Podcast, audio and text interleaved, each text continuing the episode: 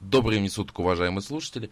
В эфире уже пятый выпуск подкаста «Сервис от чистого сердца». И с вами его постоянный ведущий Дмитрий Лостовыря и... Сергей Мамченко. Супер. Итак, прежде чем мы приступим к важной теме, Сергей решил поделиться своей маленькой победой, маленькой, маленьким счастьем, поэтому я смело уступаю ему микрофон. Ну, это не только счастье, это еще и большая радость. Дело в том, что вот мы в предыдущем выпуске говорили о водителях маршрутных такси, и я как раз приводил пример той компании, которая обслуживает э, вот тот район, в котором я живу, это Путилково, и связывает нас с Москвой. Сервис, как вот правильно Дмитрий подчеркнул, там просто отсутствует напрочь. И вот, наконец-то, во вторник у нас появилась альтернатива. У нас запустили э, автобус ну, как бы городской формально, но относится к Московской области. Но, э, во-первых, он ходит достаточно регулярно, это уже хорошо. Он ходит очень рано, начинает ходить, что, в принципе, маршрутки нам не обеспечивают. И его водитель Сергей Мамченко. Да, со всем уровнем сервиса. Вот, э, что, во-первых, действительно, это хороший, комфортабельный, теплый автобус, и э, стоимость там даже на рубль дешевле. Я вот просто к чему, собственно говоря, вот об этой, новостью хотел поделиться. Вот мы говорили в рамках лестницы лояльности, что покупатели это те, кто вас там покупает. Может быть, даже регулярно. Не всегда это связано с лояльностью. Иногда это связано с тем, что просто нету другой альтернативы. Так вот, как только она появляется, в общем, клиент говорит адьос, или, как правило, ну, 9 из 10, мы это знаем, уходит молча. Э, соответственно, молча адьё с маршрутком, и теперь по утрам я езжу на автобусе до метро Пятницкое шоссе. В общем, я счастлив, я доволен. В общем, круто. Дмитрий? Я, мне просто рада то название, где ты живешь, Путилково. Там же должно быть очень много путей. Ты как, знаешь, как, одна как единственная добраться? дорога по одной полосе. Я, э, Путилковское шоссе это дорога параллельно МКАДу, там расстояние где-то примерно 300 метров от МКАДа и, соответственно, между Митино и Химками. Ну вот по одной полосе пока. Поэтому путей мало. Ну, вообще Путилково, если там, по Нимику немножко уйти, это было село, такое древнее, на реке Сходня. Она, правда, такая маленькая сейчас стала. Тем не менее, говорят, была когда-то судоходная. Вот, но тем не менее, вот да, вот как-то это знаешь такой нас э, с трех сторон окружает Москва, то есть мы еще держимся, но вот с трех сторон Москва, Куркина и Митина, то есть в общем вот эти районы, поэтому. Ну все, в, общем, в аннотации так. будет пункт маленькая географическая справка о том, где проживает Сергей. Да, можно это тоже указать. Естественно. Но, как я успел заметить в начале подкаста, у нас сегодня пятый выпуск. Это наш маленький юбилейчик. Действительно, мы с Сергеем таки дошли до этого. И для вас, уважаемые слушатели, у нас есть маленький приятный сюрприз. Нашу компанию решила разбавить представительница прекрасного пола и никто иной, иная, как Юлия Суворова. Юль, ты с нами? Да, я с вами. Всем добрый день, вечер, любое время суток. Юля представляет компанию Usability Lab. Она там является ведущим специалистом компании. Юль, давай ты вкратце представишься нашим слушателям. Немножко о себе, немножко о компании, чтобы они имели представление.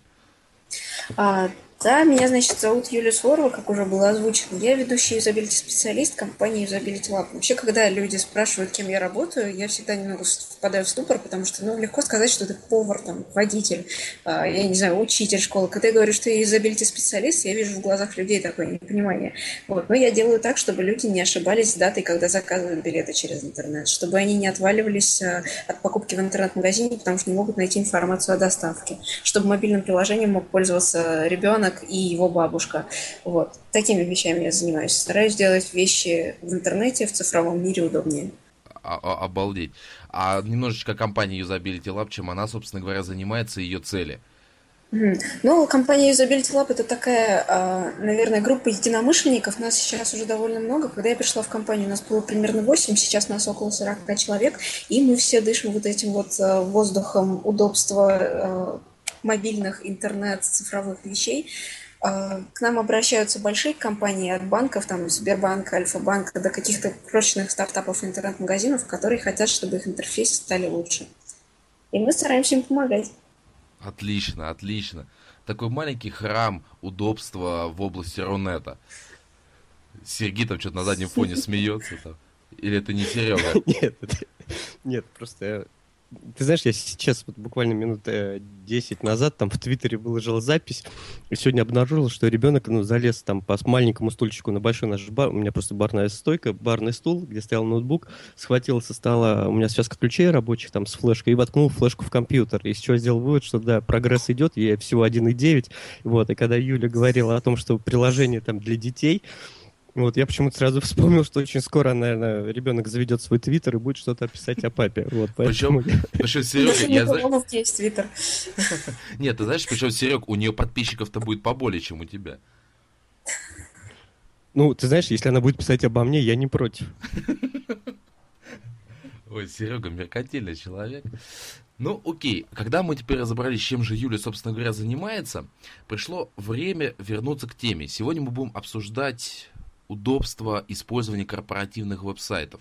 Причем сайты это могут быть любые, как э, непосредственно, не знаю, сайт-визитка, заканчивая крупными достаточно интернет-магазинами. Но хотелось бы предварительно разобраться вот в чем. Каково текущее состояние Рунета. Насколько мы знаем, технология развивается достаточно быстро. Появился HTML5, э, Юля меня поправит, по-моему, CSS 3.0 появился вместе с э, языком программирования основным. Появляются новые технологии, новые тенденции, различные форматы. И вот хотелось бы понять, насколько именно наш интернет, наши корпоративные веб-сайты за этим успевают. Ну, надо сказать, что здесь все по-разному. Есть какие-то сайты, которые отвечают потребностям пользователей. Есть сайты, которые делаются на коленках, которые делаются без какой-то ориентации на конечного потребителя. То есть очень часто, например, мы заходим на какой-то корпоративный сайт и понимаем, что вот там меню, например, навигация да, на сайте, она построена просто как структура компании, которая представляет э, представлено на этом сайте. Но это, конечно, не дело. И конечному пользователю, который приходит на сайт за каким-то, а, с какой-то жизненной задачей, там, узнать телефон или узнать, а, там, как связаться с пресс-службой или заказать какой-нибудь товар или услугу, они просто не могут найти, где это э, расположено. В общем, бывает так, все по-разному.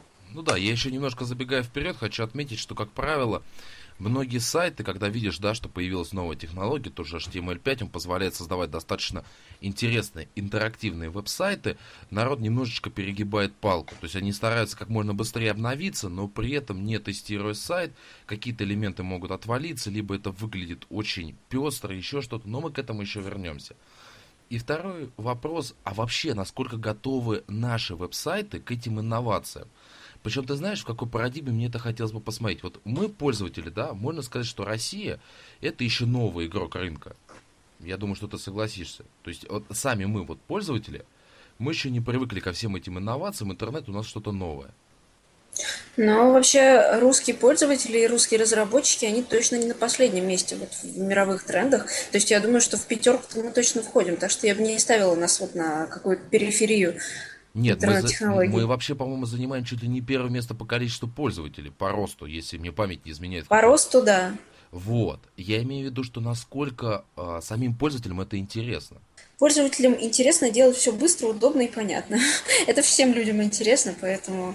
А, то, то, о чем ты сейчас сказал, то, что разработчики и вообще те, кто делают сайты, да, они именно гонятся за какими-то фишками, за mm-hmm. какими-то примочками и не сильно думают о каких-то простых вещах, которые на сайте точно должны быть. И вот это всегда диссонанс, всегда проблема. Угу. Но возвращаясь а, более так структурированно к тому, что мы сегодня обсуждаем, есть ли какие-то тенденции в области юзабилити, в области удобства использования веб-сайтов именно в Рунете? Может да, быть... конечно. Тенденции есть. А, вообще общая тенденция не только в Рунете, в мировом интернете, да, это упрощение.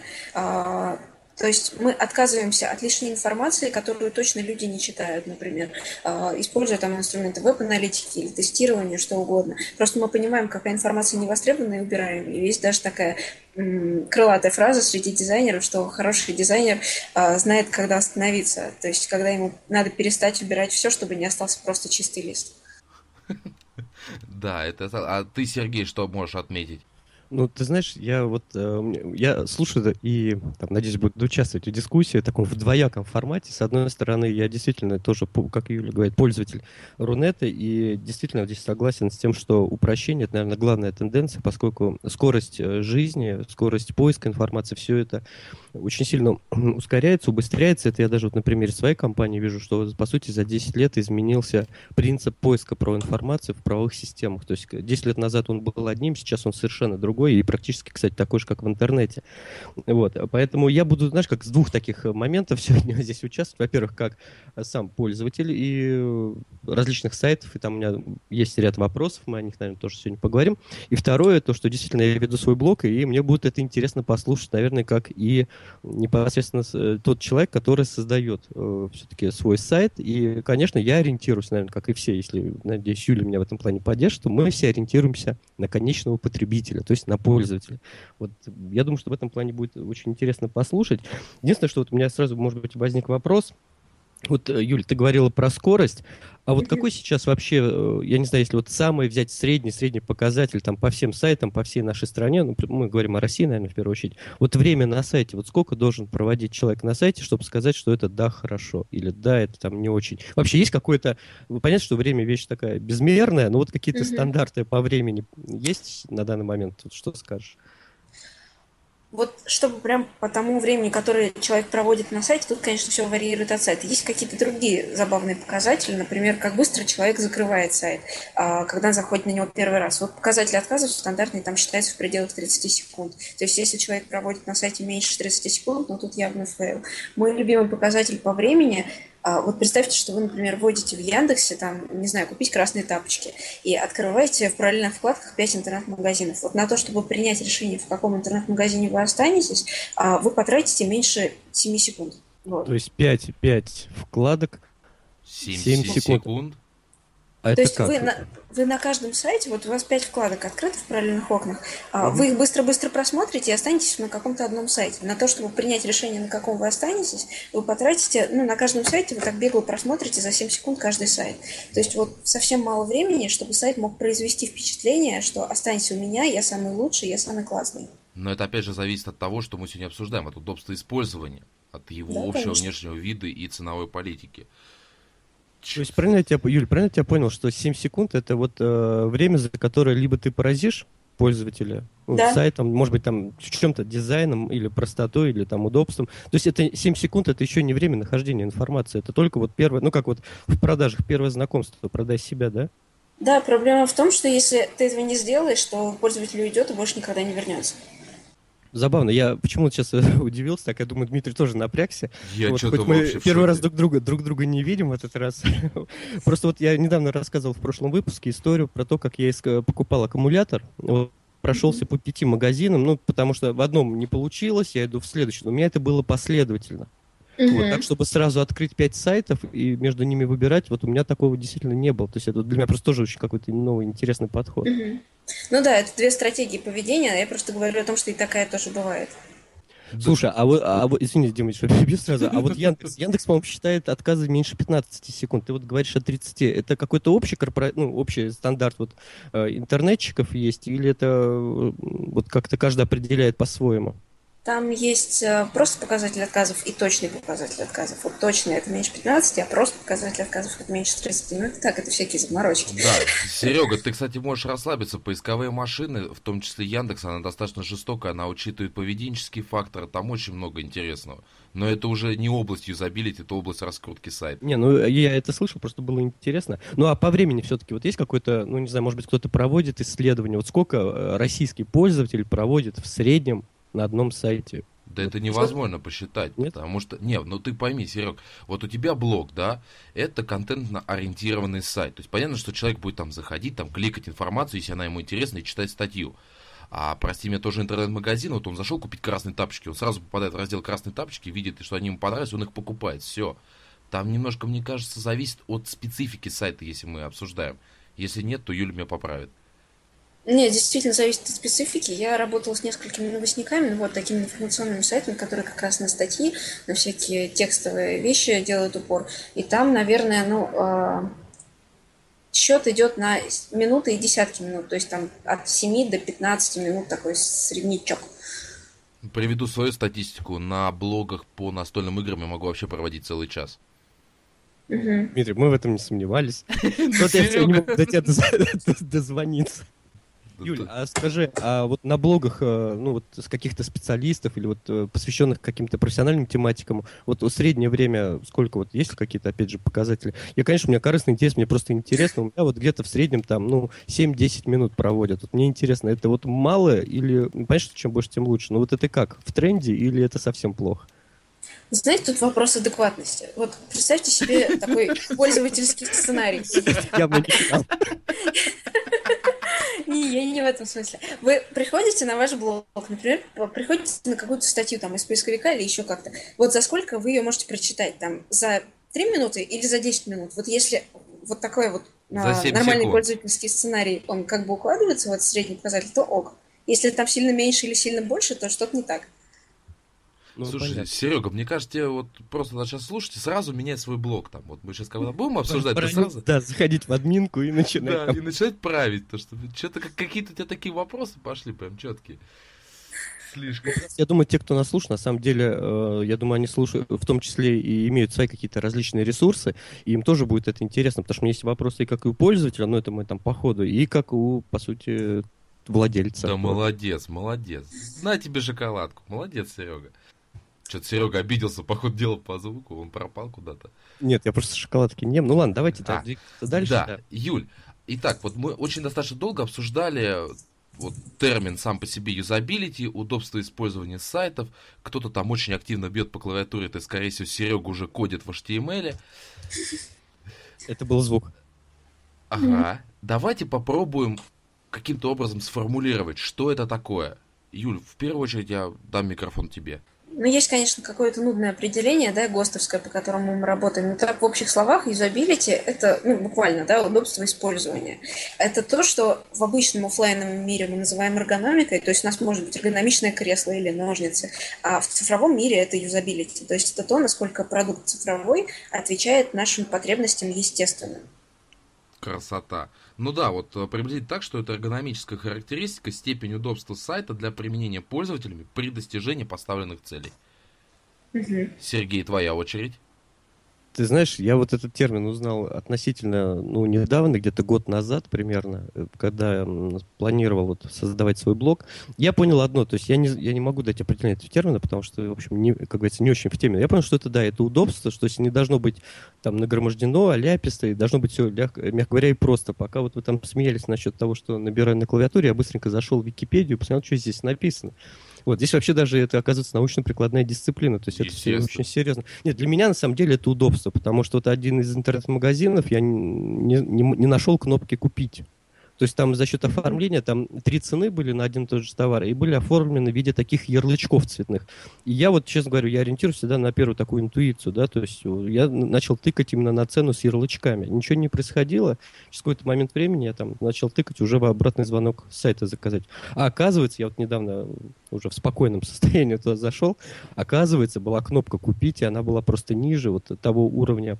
Ну, то есть надо было чуть-чуть еще вниз прокрутить, и тогда бы я эту кнопку заметил. Вот для меня все-таки, наверное, юзабилити, ну, вот это мы сейчас, у нас такая мода на разные слова, то есть нет, сказать, удобство сайта. Вот мне кажется, да, что это должно быть просто, просто с точки зрения навигации, просто с точки зрения нахождения той информации, которая тебе там нужна в первую очередь. Вот, м, я, наверное, так бы это определил. И для слушателя скажу, что Сергей очень не любит англоязычные слова. Он постоянно меня поправляет.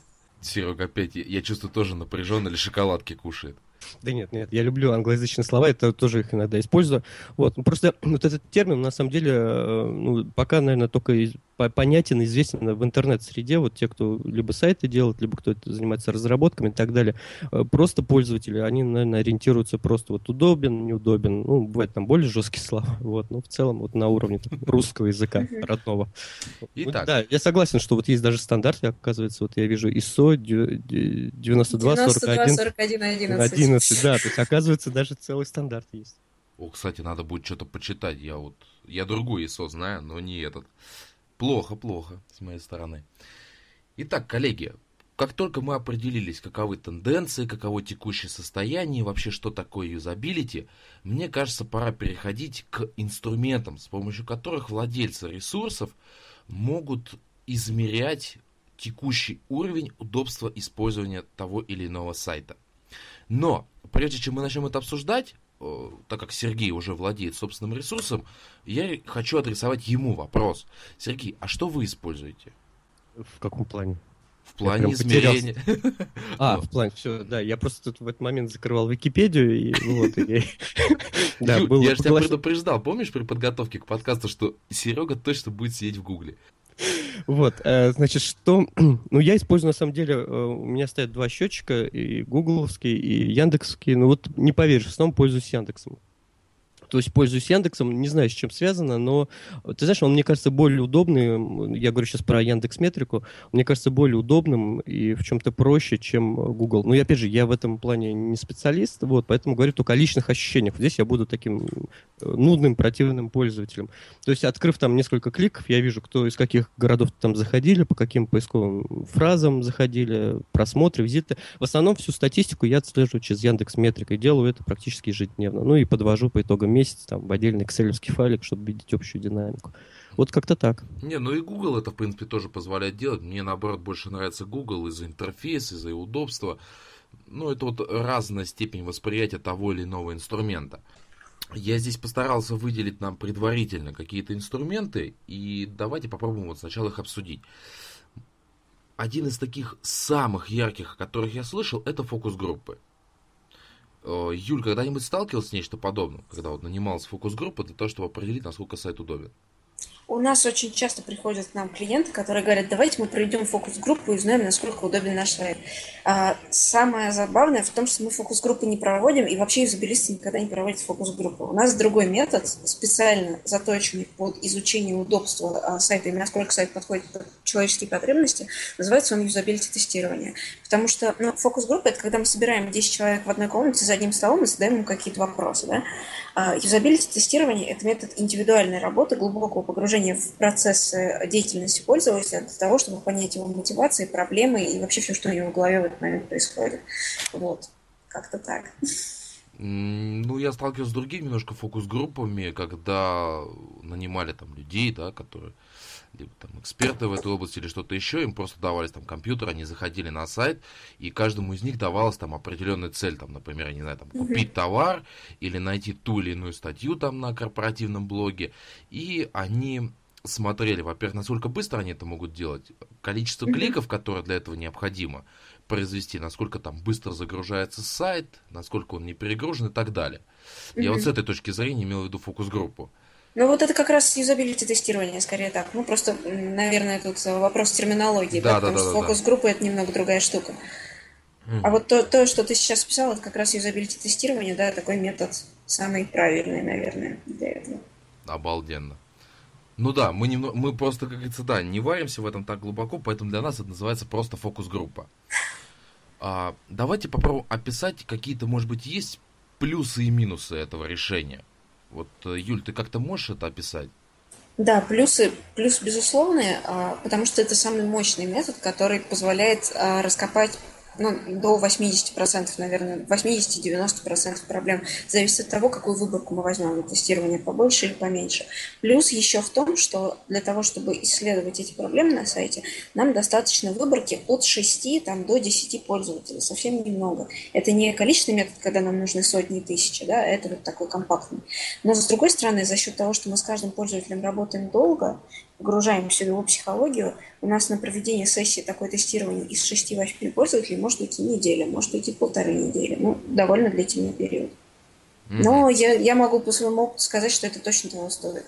Не, а с моей стороны я могу сказать, что фокус-группа, она, в принципе, позволяет действительно увидеть вот эти многие изъяны, которые могут быть. Еще для меня, что важно, фокус-группа, это тестирование даже мельчайших деталей сайта. То есть порой как владельцы, да, им там написали сайт, и они очень мало времени уделяют его тестированию. Потому что, как мы знаем, да, там можно написать и впихнуть в сайт достаточно много элементов, и где-то в процессе там не дописали какую-нибудь буковку, и она просто банально, там, этот элемент может отпасть в какой-то момент. И вот как раз фокус-группа позволяет очень точечно это выявлять, вот эти всякие технические неполадки и устранять. Потому что это все-таки тоже относится к юзабилити, ну, мое такое мнение, понимание ситуации. В принципе, да, но под выявление технических неполадок там есть и другие методы, там всякие функциональные тестирования, нагрузочные тестирования, а юзабилити тестирование, вот э, то, что часто называют фокус-группами, оно именно вот на то, что я не нашел кнопку «Купить» на сайте, что мне теперь делать? Вот, вот на такие вещи, которые кажутся очевидными, но их нет. Угу. Сергей, а ты входишь в какую-нибудь фокус-группу по тестированию сайта? Нет. Такой лаконичный ответ. Ну как, у тебя же есть фокус-группа по оценке сайта о сервисе.рф. О чем ты? Ну, ты имеешь в виду, ты сам, что ли, вот, когда мне говоришь что на моем блоге? Нет, ну, конечно, какие фокус-группы, я здесь как свой, вот, веду свой сайт, никаких групп не собираю. Хотя неформально, если подумать, вот те пожелания, которые звучат от моих друзей, там, коллег по работе, иногда я их слышу. И Дмитрия и Дмитрия, да, я их реали... стараюсь реализовывать постепенно. Вот. Ну, по большей части, ну, это мало, мало таких пожеланий, поэтому, как правило, вот ориентируюсь сам, но с точки зрения, если бы я вот сам полез, как бы мне было в этом плане там удобно. Вот mm-hmm. где-то в таком контексте. Юль, еще такой вопрос, который относится к фокус-группам. С точки зрения финансовой, это достаточно затратное явление или нет? Ну, у всех э, разные ну, возможности. Ну да, да, да, я понимаю, но все равно же есть какая-то, может быть, средняя величина, я понимаю, что это зависит от э, сайта самого, да, насколько он крупный, насколько mm-hmm. в нем много там позиций, страниц и так далее. Но все-таки.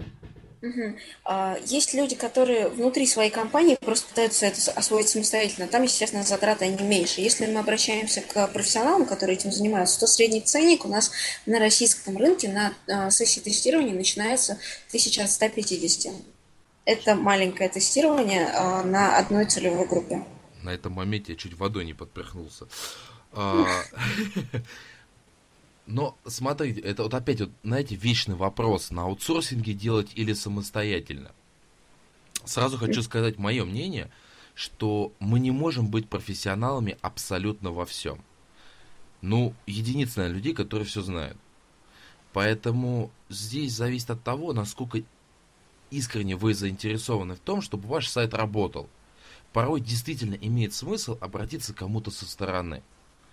Но это вот мое мнение, Сергей, как э, противоборствующая мне сегодня сторона, вот я его приглашаю это обсудить. Так, а с чего это я стал вдруг и противоборствовать? А, значит, я тебя, же... Да, я всегда тебя поддерживал, и на самом деле, ну, что касается сайта, ты знаешь, ну, у меня, не знаю, там двоякое мнение. Э, действительно, конечно, знать все невозможно. Я думаю, таких людей просто нет. И ты знаешь, когда я вижу, там, знаешь, на собеседовании, было, вспоминаю историю, на собеседовании приходит сотрудник, я спрашиваю, что вы умеете? Он говорит, все. Вот примерно из той, из той картины. Вот.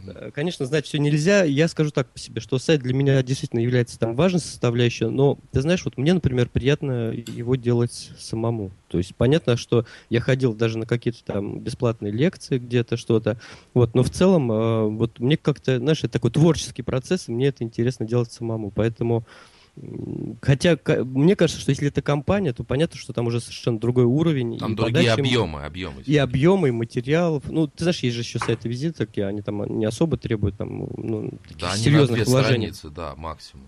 То здесь надо, конечно, исходить из э, величины бизнеса, из э, возможности различных вложений. То есть, конечно, там я за 150 тысяч провести фокус-группу вряд ли смогу, да и вряд ли буду это делать. Вот. Здесь зависит Сергей, опять за же, стакан киселя я к тебе приду ты знаешь, я вот его допиваю, не успеешь. Вот. Хотя, ты знаешь, я думаю, что если компания, там, извини меня, имеет обороты там миллионов, э, миллиона долларов, то там 150 там, тысяч рублей, как минимум, там, это, ну, капля в море, поэтому они себе могут такое позволить. Но вопрос, опять же, вопрос цели сайта. То есть, если есть цель, да, действительно привлекать и продавать, и тогда, да, в это надо вкладываться. Если есть цель просто сказать, да, у меня в интернете есть визитка, и типа, вау, круто, ну, тогда, в принципе, можно все и самому сделать. Вот. Ну да, я действительно. Стар... Угу. Да, да, Юля, да. продолжай. Я, я просто хотела сказать, что э, действительно все зависит от величины бизнеса и насколько сайт значим именно для продаж, э, какой процент вообще от всех продаж приходит через сайт, есть ли задача продажи повысить. Вот, обычно э, на такие большие тестирования приходят компании уже в зрелости, в стадии зрелости, да, а для маленьких интернет-магазинов, там, для стартаперов, есть всякие другие формы сотрудничества. Вот у нас часто приходят люди, которые делают сайт сами, и для которых это ценная личность, да, то есть мы можем какой-то в формате коучинга просто им рассказывать, как это делать, тренировать их, и они будут проводить это все сами. Это, естественно, гораздо дешевле. Ну, учитывая, что, в принципе, по фокус-группам мы достаточно все замкнули, Сергей, может быть, есть что добавить?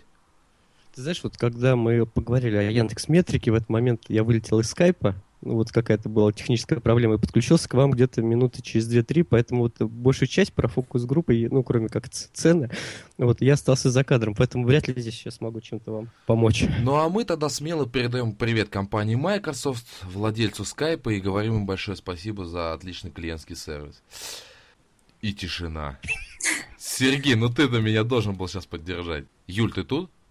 Да, я здесь. Я только могу сказать, что Microsoft, они на самом деле не так плохи, как могло бы показаться. То есть с интерфейсами у них, по моему личному мнению, лучше гораздо, чем у того же Google.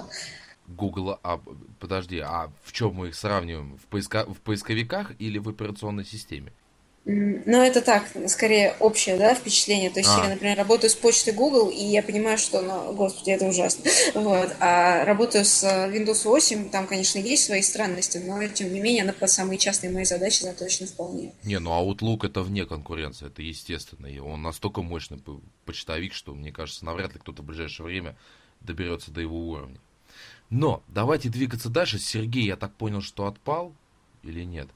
Ну да. Да, да, да, да, да, Сергей отпал, к сожалению. Алло. Да, я опять вылетел. Ну вот скайп, ты знаешь, не, как это, не надо его вспоминать, мне кажется. В суе. Вот да, ты сказал привет Microsoft после этих слов. У меня да, но почему они тебе ты его передали, а не мне? Итак, а, давайте разберем еще один такой инструмент, о котором я узнал из личного опыта. Это самостоятельное изучение. На самом деле, насколько маразматично, наверное, это не звучало бы, но, по моему мнению, человек все-таки может самостоятельно залезть на свой сайт и определить, насколько он удобен со стороны пользователя. Как вы считаете, мои коллеги? Ну, я думаю, что да, точно это можно сделать, и про это очень много есть в интернете, про то, как это сделать правильно. Если в двух словах описать сам метод, да, мы э, пытаемся создать такой сферический в вакууме образ нашего пользователя типичного, и простроить его весь а, путь взаимодействия, так называемый customer journey, а, от начала до конца, как это должно быть в идеале. И потом, вот понимая вот этот идеальный путь взаимодействия, проходим по нашему реальному сайту и понимаем, когда он соответствует или не соответствует вот, этим, вот этим идеальным ожиданиям пользователя. А, Просто и... вживаемся в роль. Да, да, да, да, да, совершенно верно. И вот сейчас я снова хочу обратиться к Сергею, надеюсь, что он в эфире.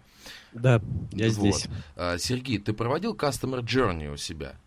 Ты знаешь, я даже не очень понял, что это. Вот как-то так все было. И не в обиду, но вот что-то очень такое. Я, я, я не очень понял, что значит вот э, войти как бы в образ. То есть вот э, ведь люди-то с, с разными целями попадают на сайт. Окей, Юль, давай я сейчас попробуем объяснить, если что, ты меня поправишь. Окей. Серега, смотри, а, вот у тебя есть блог. Да. А, о клиентском сервисе. Предположим, что человек хочет у тебя найти, например, какую-то конкретную статью. Именно конкретно в моем блоге или вообще в интернете хочешь найти эту статью? Серега, мы не занимаемся юзабилити поисковых машин. Естественно, на твоем конкретном сайте. Предполагаю, что он существует. Серега, ты меня уже запутал. На самом деле нет. Нет, надо точно начинать с того момента, как он еще не знает о сайте. То есть его, его интересует какой-то конкретный вопрос, он вводит там вот да, в Яндексе. Я поэтому, да, я Нет. то же самое так и делал, собственно говоря. Поэтому я, Дима, тебе и конкретизировал эту ситуацию. Нет, а я наоборот это рассматривал с точки зрения того, что у человека есть сайт, да, вот он на нем сидит, никогда не начинал с поисковых машин. Потому что там очень много зависит от того, в какой вы попадете, там, я не знаю, выкладки там с 1 по 10 место и так далее. Я конкретно говорю, что человек открывает на титульной странице свой сайт и ставит цель, например, заказать красные тапочки.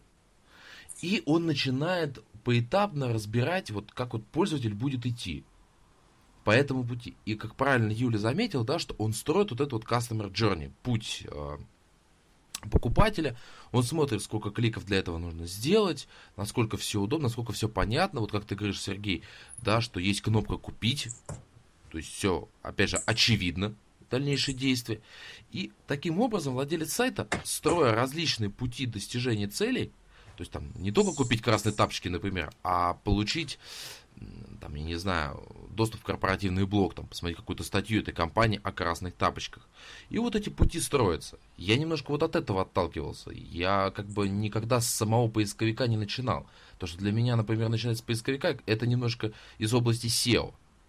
Ну, это непосредственно связано с пользовательским поведением. Если мы начинаем всегда от сайта, то есть мы рассматриваем того пользователя, который уже знает про то, что наш сайт существует, уже более-менее лоялен к нам. А таким образом мы вообще отсекаем всех тех, кто еще про наш сайт не знает. Очень важно простроить этот момент про то, как люди сталкиваются с сайтом впервые. Ну, смотря, предположим, если этот сайт находится, я не знаю, за двадцаткой вот, выдачи поисковиков, и до него даже просто не дойдут. Ну, ты сделай так, чтобы она у тебя была в первой десятке, если я правильно понимаю вот логику. Я, можно тоже прокомментировать это, вот этот момент? На самом деле, вот я сейчас тоже э, стал ближе к пониманию вот этого вопроса.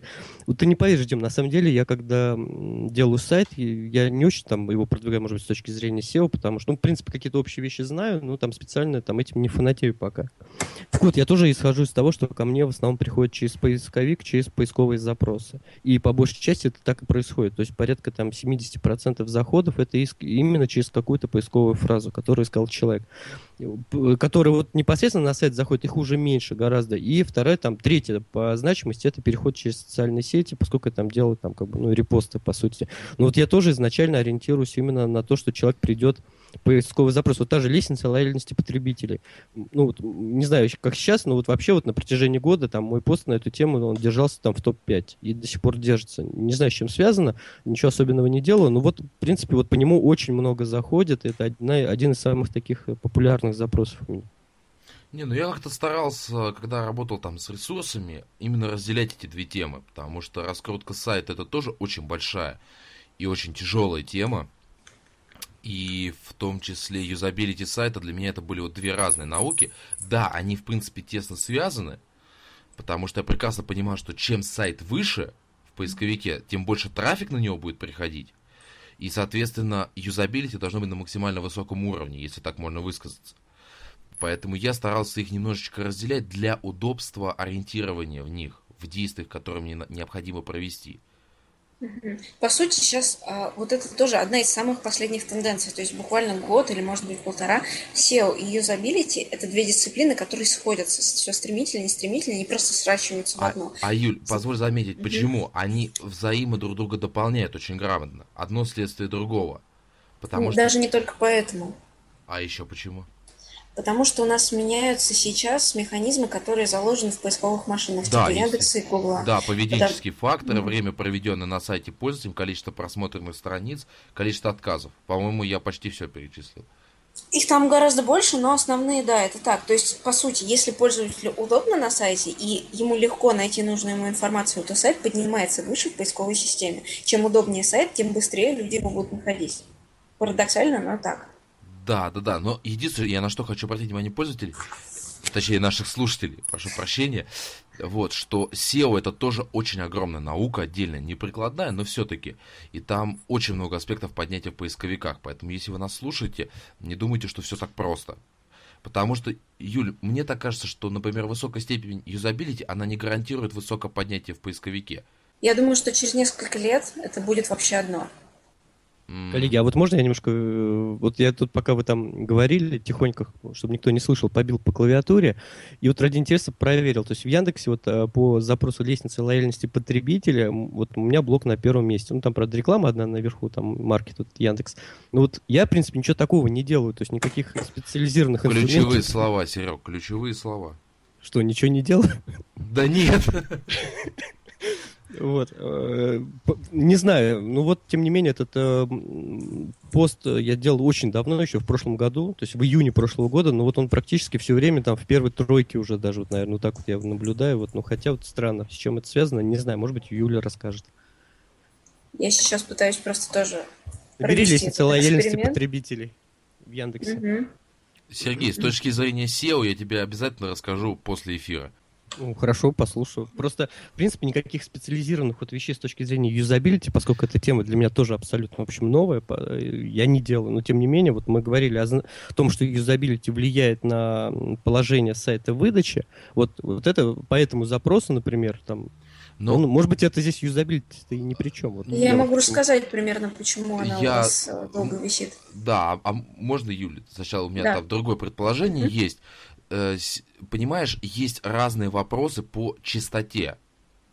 То есть, например, если мы будем разбирать такой запрос, как купить кроссовки, там э, очень большая конкуренция за первые места выдачи.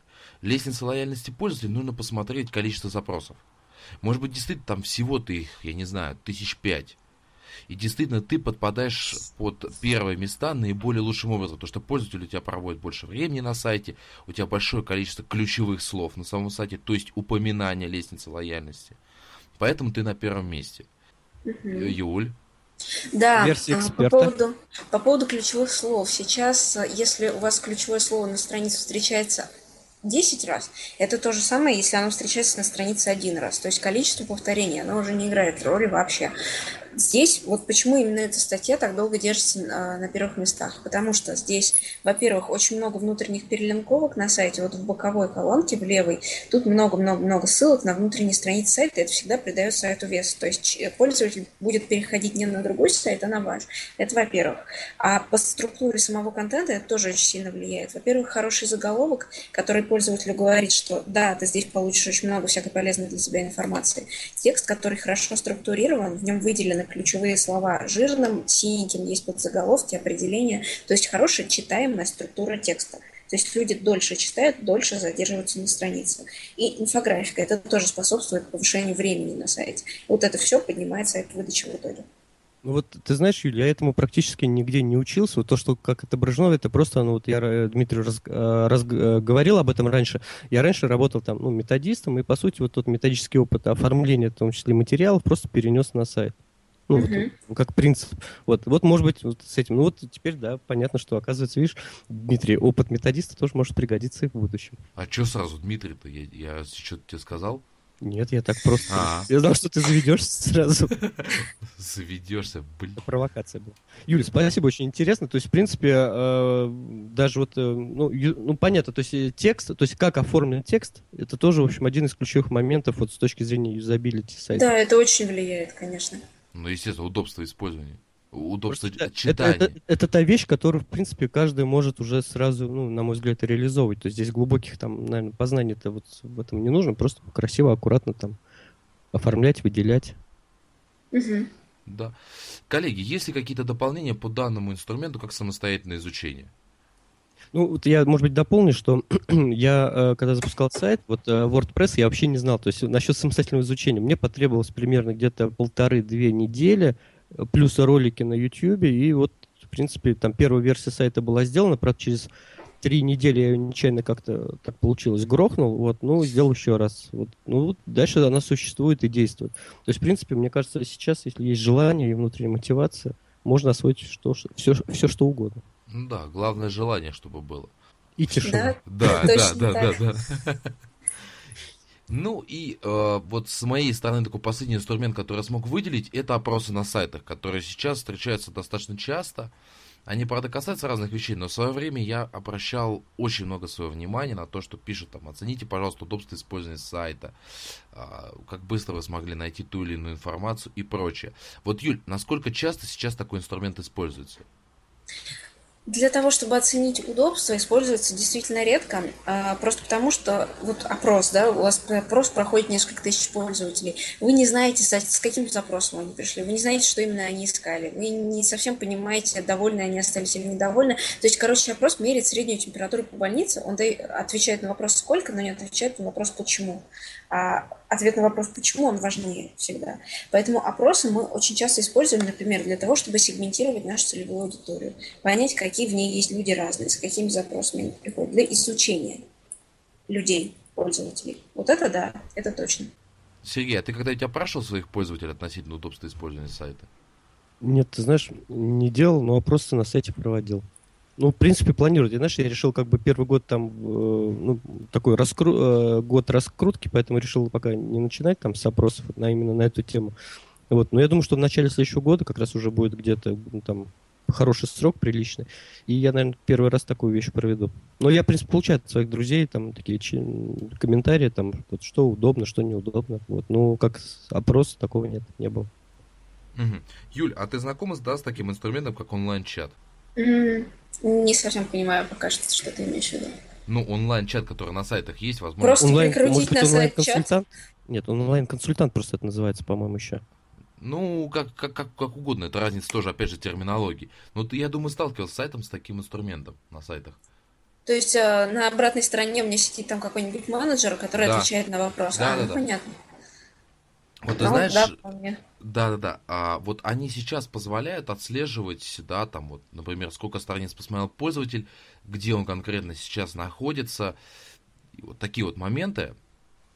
насколько такой инструмент, вот именно тот функционал, что я сейчас тебе описал, может помочь в определении вот, юзабилити? Довольно сложно, потому что вам же нужно замотивировать человека, чтобы он потратил свое время и стал отвечать на ваши вопросы и вообще вам как-то помогать. Э, они обычно приходят, у них мало времени, у них мало нервов, и они просто хотят найти какую-то информацию быстро и забыть вас. Мне понравилась формули... формулировка «мало нервов». Хорошо, а вот обсудив вот эти инструменты, Юль, есть ли еще что-то, с помощью чего можно измерить юзабилити. И ты знаешь, вот у меня еще один вопрос есть, а у нее есть какие-то, как же так правильно назвать-то? Параметры. Да, да, да, да, да, да, да, совершенно верно. Да, конечно, есть. Э, есть вообще три базовых юзабилити показателя. Это результативность деятельности пользователя, то есть банально, нашел он нужную информацию или не нашел, да, или нет, получил, не получил. Это эффективность, сколько времени он потратил, сколько ошибок он совершил. То есть все те ресурсы, которые мы тратим для того, чтобы достичь нашей цели.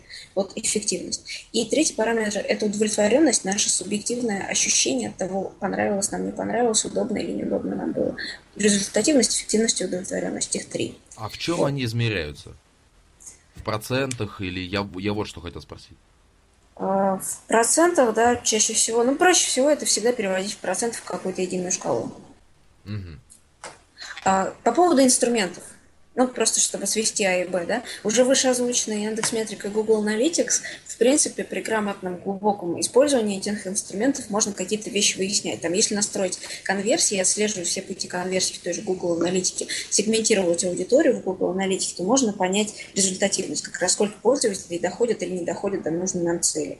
Вот. Можно понять эффективность, сколько кликов они делают, сколько они ошибок делают, сколько раз они сворачивают с нужного пути. Удовлетворенность можно как раз опросом на сайте померить. А вот э, скажи, конверсии, я вот, например, понимаю конверсию в интернет-магазинах.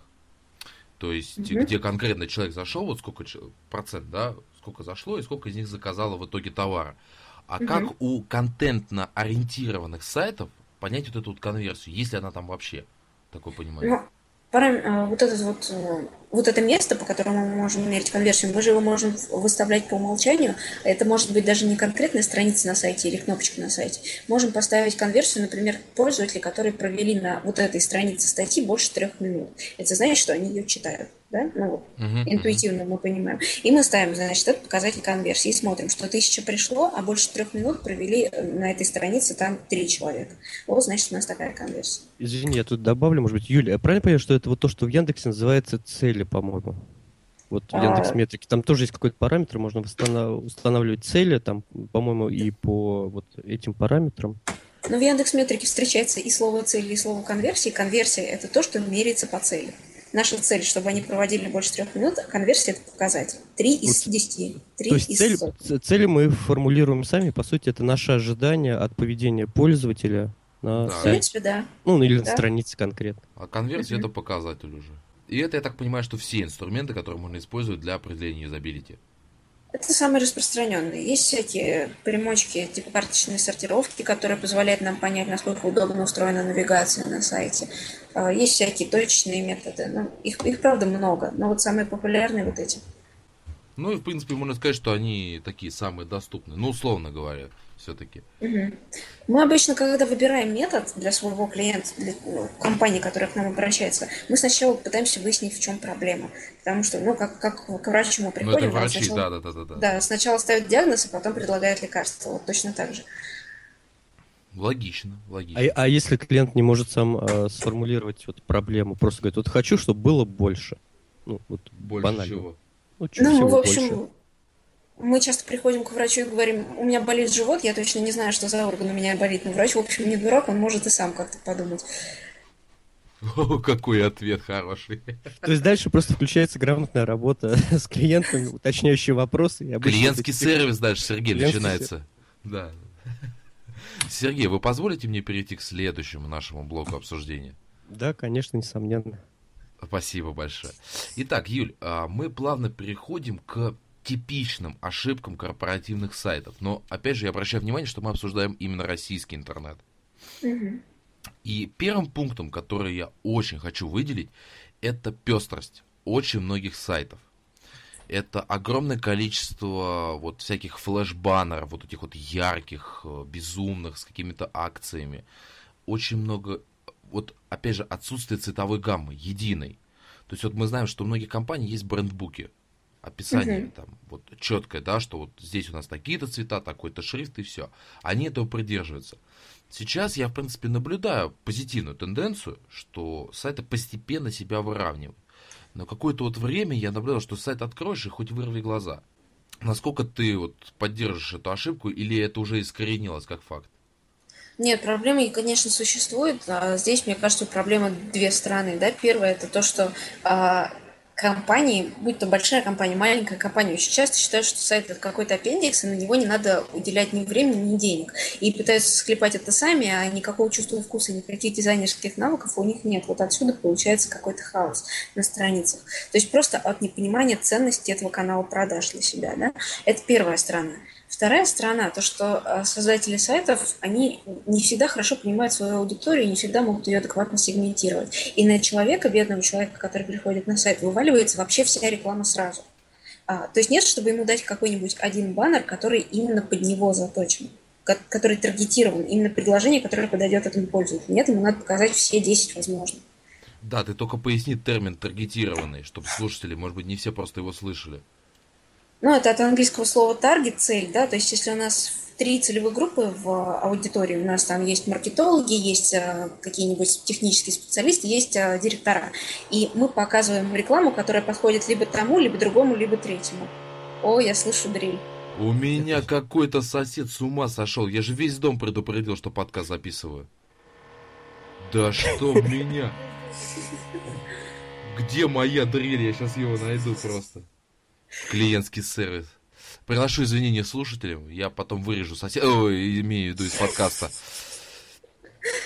Итак, мы возвращаемся, да, вот э, действительно, вот проблема это есть. Причем, знаешь, мне еще очень обидно за российских маркетологов. Они считают, что если красными буквами написать распродажи на всю страницу, это круто. На самом деле, мне кажется, что очень многие пользователи сразу пренебрегают такими вещами. Красный цвет это вообще опасная штука. То есть он вызывает ассоциации с какими-то техническими проблемами. Ой, мало. А, да, вызывает сразу ощущение того, что что-то на сайте пошло не так, и очень легко пользователя напугать, чтобы он просто закрыл и даже не прочитал, что вы ему на самом деле скидку предлагаете. Да, я, я с тобой согласен. Честно, я извиняюсь, Сергей, ты меня там поддержи, и я попробую найти этого соседа. Ну, в каком плане поддержать-то? Вместе прийти, приехать, что Да ли? нет, ты поддержи с Юлей беседу.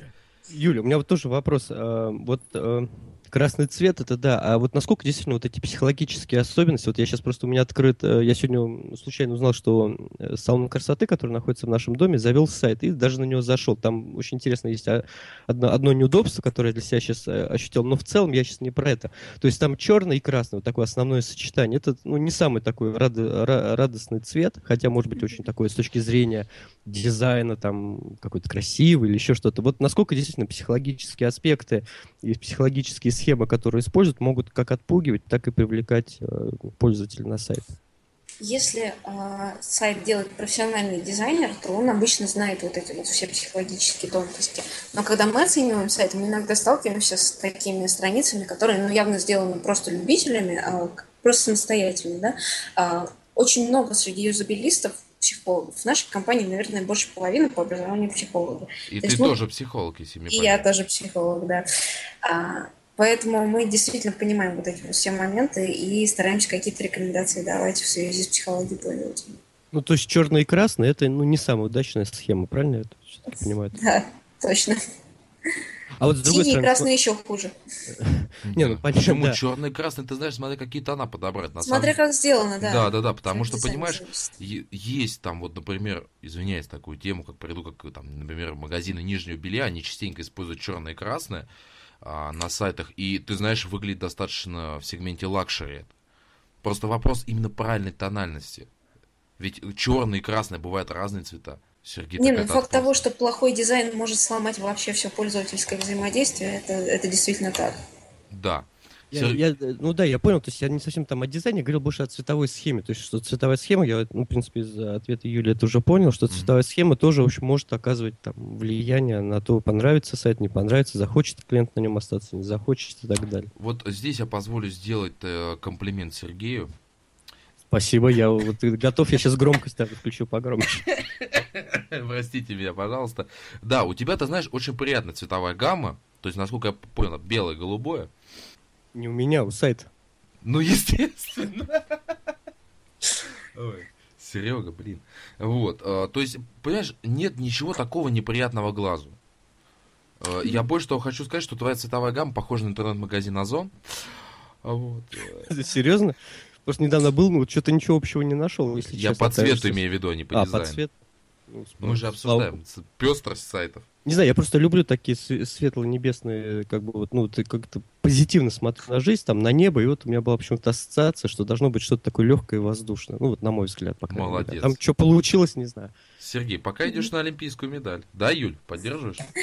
Да, нет, мне тоже очень нравится этот сайт в плане цветов, но про дизайн можно сказать, что там играет роль не только цветовая гамма, да, вот набор цветов, который мы используем, но и какие-то современные тенденции, как мода в дизайне. Вот как в одежде есть мода, так и в дизайне. Если сайт выглядит современным, выглядит модным, то это тоже привлекает. А вот, вот как вот это ты понять? Знаешь, ты знаешь, да, Дмитрий, ну, да, вот один вопрос, и дальше там продолжу. А как понять, вот он, что он модный, он современный? Вот я никогда в жизни, наверное, зайдя на сайт, не определю, что он там не модный и не современный. Вот, ну, мне так кажется. Вы просто не отдадите себе отчет в том, что он модный или современный, просто он вам понравится или не понравится. А. Но какие сейчас вообще есть тенденции в дизайне а, именно сайтов? Это плоский дизайн, это отсутствие схеморфизма, вот как в продуктах старых Apple, да, то, что мы как бы мультяшные такие иконки рисуем, которые похожи на образы реального мира. Сейчас нет, сейчас векторная графика, плоский дизайн, сочные цвета, вот такие вещи. А я хочу поддержать, что мне нравился и как скинморфизм, так и плоская графика. Ну, мода это такая штука. Женщина да. непостоянная. А, Юля, да, она это поддержит. Я... А хотя, может, и Сергей поддержит, я не знаю. Сергей опять отпал. Серега, алло. Да, вот теперь опять... Ну, опять вылетает, ничего не могу сделать. А, все, все, все, я понял. Юля там... Про Apple. Ну, я говорил про Apple, вот да, да, после да. этого я вылетел.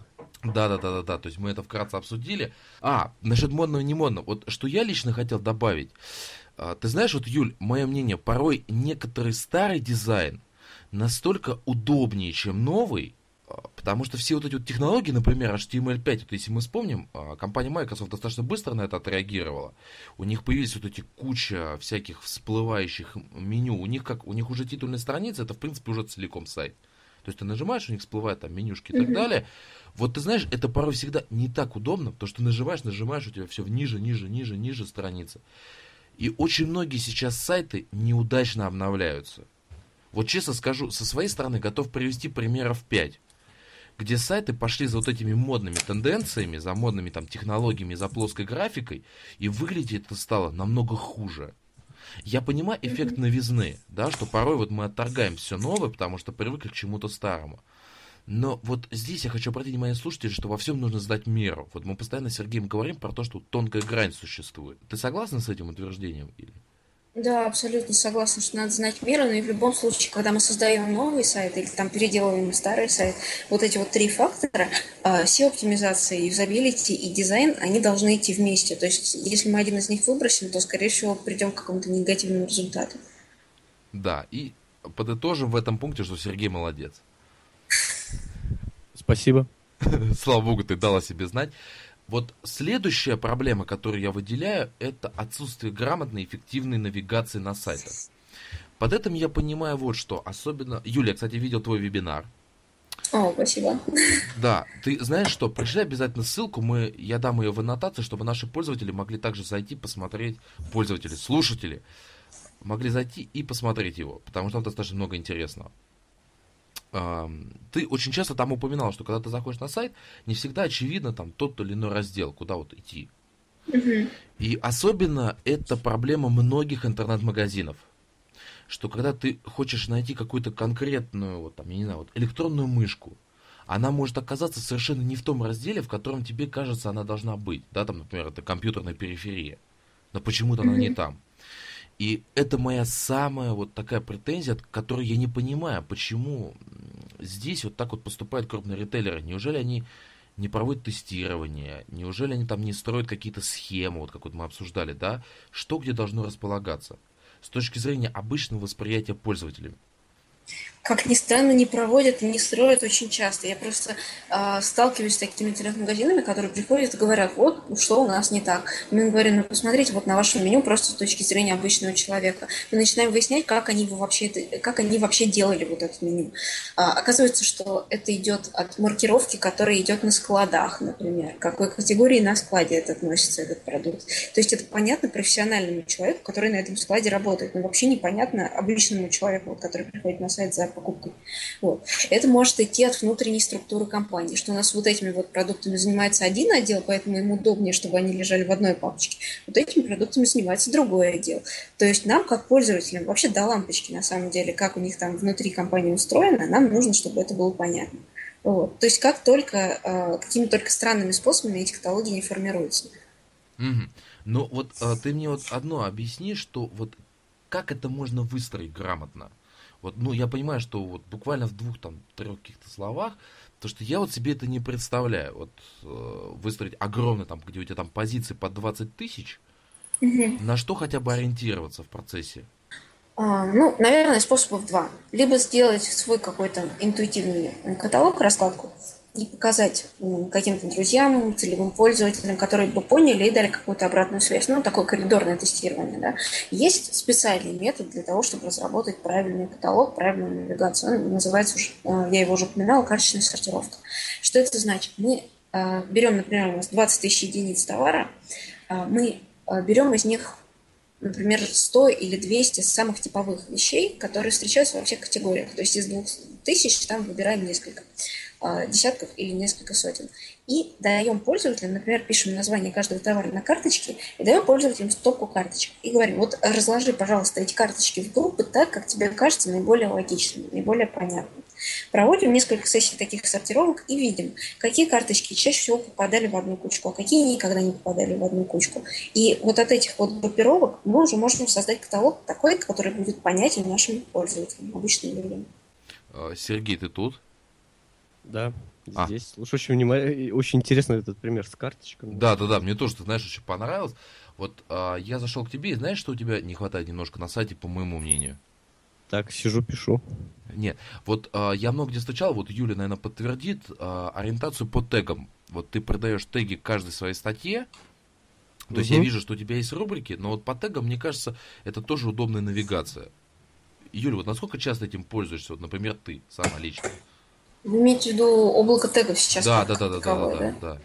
Слушай, оно у меня было, извини, Юля, сейчас, э, оно у меня было, я год вот его держал, потом, честно говоря, что-то не понял вообще смысл и убрал. Вот. Ну, вообще оно у меня было. Мне ну, просто я... кажется, вот я, я, я никогда по тегам не искал ни на одном сайте. Вот я себя просто подумал, как-то попытался вспомнить за год своей вот общения с разными сайтами. Я никогда по облаку тегов не искал что-то. Я искал, ну, через поисковую форму какую-нибудь, но никак mm-hmm. не через теги. А я через теги искал обычно. Ну, вот, через теги очень редко ищут. Действительно, я тоже никогда не ищу через теги. Обычно, если на сайте есть нормальный каталог, нормальная навигация, то вообще потребность в облаке тегов, она отпадает. Потому что облак тегов, ну, это какая-то неструктурированная куча, да, там надо как-то сориентироваться еще, чтобы что-то найти. То есть лучше каталог. Что-то я самый рыжий в этом подкасте, я так понял. Нет, ну я объясню. Действительно, у меня в каждом там статье есть теги, но я ориентируюсь как, что если человек вот прочитал статью, его что-то заинтересовало, он увидел, что вот эти по этому ключевому там понятию есть еще материал, он, например, нажимает на тег и видит, какие материалы есть Э, ну, в конце статьи, есть еще под, с данным тегом. Вот я как бы ориентируюсь только вот на такое mm-hmm. использование тегов. А облако, оно тем более, ну, в рамках даже моего блога, оно, я его ставил, оно не такое большое. И, и понятно, что разные материалы, они в разном количестве представлены. Там книги по сервису, они были самым крупным словом, ну, наверное, не, не самое главное вот на блоге все-таки. Mm-hmm. Моем, по крайней мере. Нет, не знаю, я просто действительно очень привык э, пользоваться вот облаком тегов. Я даже встречал на некоторых корпоративных сайтах, что люди действительно оставляли. И это позволяло достаточно быстро найти то, что ты ищешь. Но, видимо, пользователи, которые этим еще пользуются, нас осталось не так много. Хотя, на самом деле, мне жалко. Хороший инструмент. Очень часто все-таки пользуются именно контекстными тегами. Вот э, то, что Сергей сказал, после статьи или там внутри статьи или рядом с заголовком. Да, это действительно круто, и это хорошо работает. Угу. Но обсудив э, навигацию по сайту, вот как следствие, когда человек, например, разберем, что хорошая, плохая, неважно, навигация, он находит какой-то конкретный товар или услугу. И здесь мы сталкиваемся с тем, что, вот опять, возвращаясь к такому термину, как тонкая грань.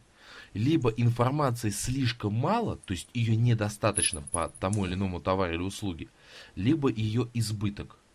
Вот, Юль, у меня тут к тебе вопрос. А, я понимаю, что, наверное, это сложно измерить, но, может быть, есть какие-то инструменты понимания, насколько много нужно написать информации о той или иной позиции на сайте?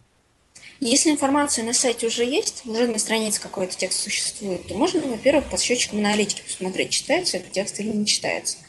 А, тот же Google и тот же Яндекс, они вполне это позволяют. А вот когда создается что-то новое, и мы думаем вообще, сколько нам информации положить на страницу, тут а, вообще в копирайтинге, и все журналисты знают, есть такое правило пирамиды. Вы, наверное, тоже по нему когда-нибудь слышали. Слышали? Я нет. Как, я что-то тоже, да, не... Ну, суть его в том, что у нас есть текст, например, довольно большой, и в первом абзаце мы должны написать всю основную мысль этого текста. А, вот чтобы чтобы пользователь быстро прочитал первый абзац и понял вообще, надо ему читать дальше или не надо. В следующем абзаце мы уже начинаем чуть-чуть подробнее. Второй абзац, он всегда побольше, и мы подробнее расписываем всю эту мысль. И уже дальше, во всех последующих абзацах, мы начинаем углубляться в детали. И если текст действительно большой, то есть смысл скрывать под кадром, там, типа, почитать подробнее или что-то вроде того, а, все же, кроме первого и второго абзаца, или вообще все, кроме первого абзаца. И таким образом мы страницу разгрузим, мы не испугаем пользователя огромным текстом нечитаемым, и он сразу поймет, оставаться ему или не оставаться. Ну, интересная, интересная технология. Да, да, да, да, да, да, да, да, да.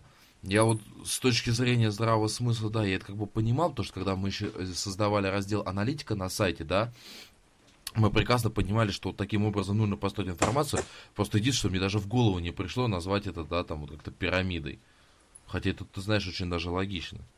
Ну, это очень известная штука, про нее очень много в интернете есть, можно просто прочитать, искать. Сергей, мы с тобой так знаниями наполняемся, наполняемся. Ну, я сижу, конспектирую. Да, да, да. А, хорошо, вот э, здесь я так. Сергей, есть что добавить? Ну, насчет э, навигации, да нет, наверное, единственное, Какая что хотел навигация? Тоже... Мы уже другое обсуждаем. Подожди. Мы уже недостаточно информации по товару или услуге. А, ну ты не выделил, но я все сразу смотрю, сразу... Опять список. я виноват, опять я ну, рыжий. А, ну а кто?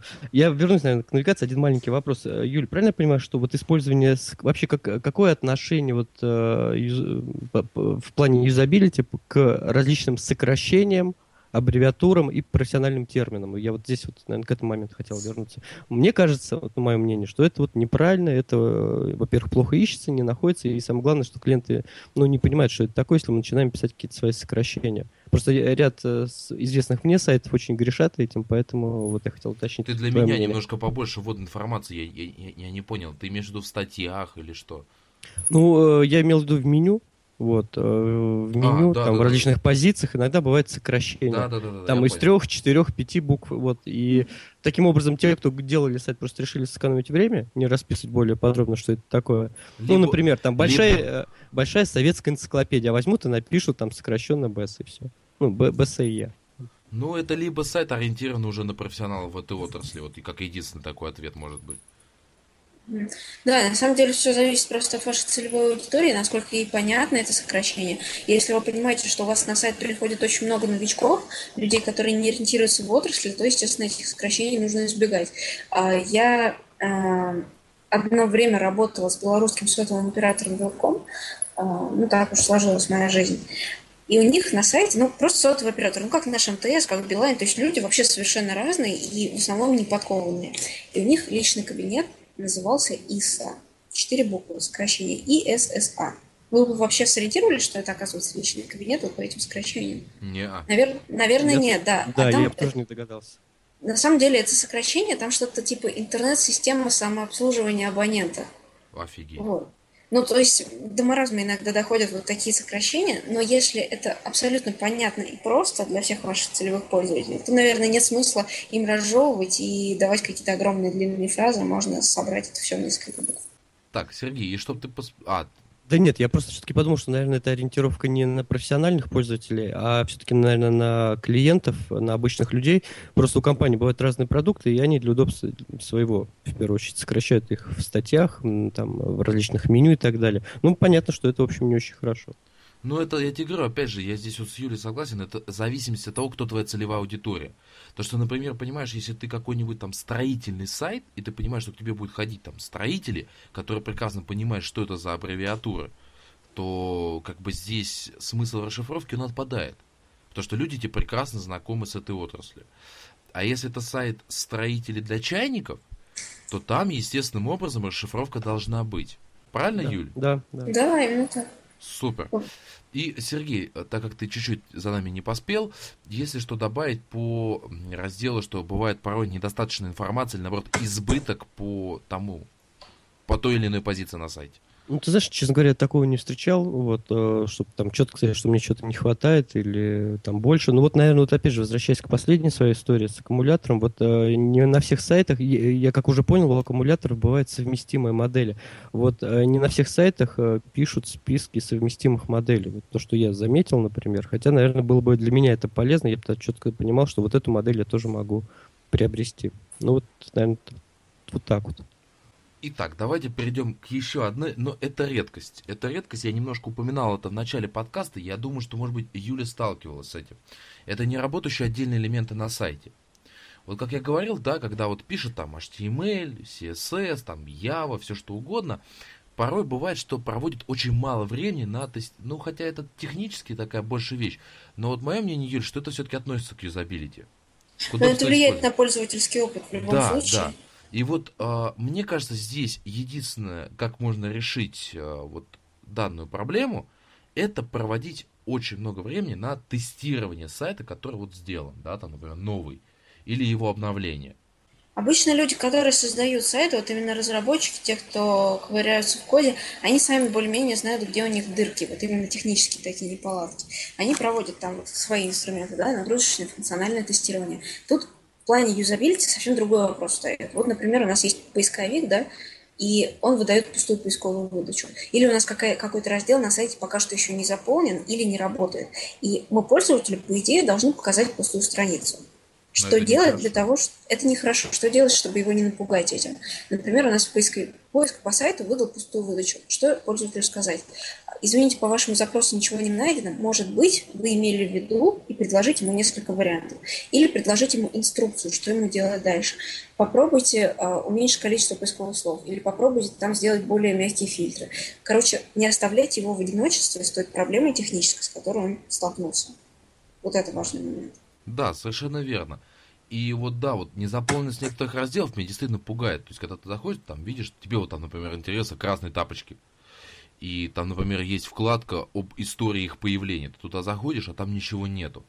Это, мне кажется, вот как правильно Юля заметила, это очень резкий минус в сторону сайта. Потому что это означает, что вы что-то не доделали до конца. Ну, или еще, если так грубее сказать, просто обманули пользователя.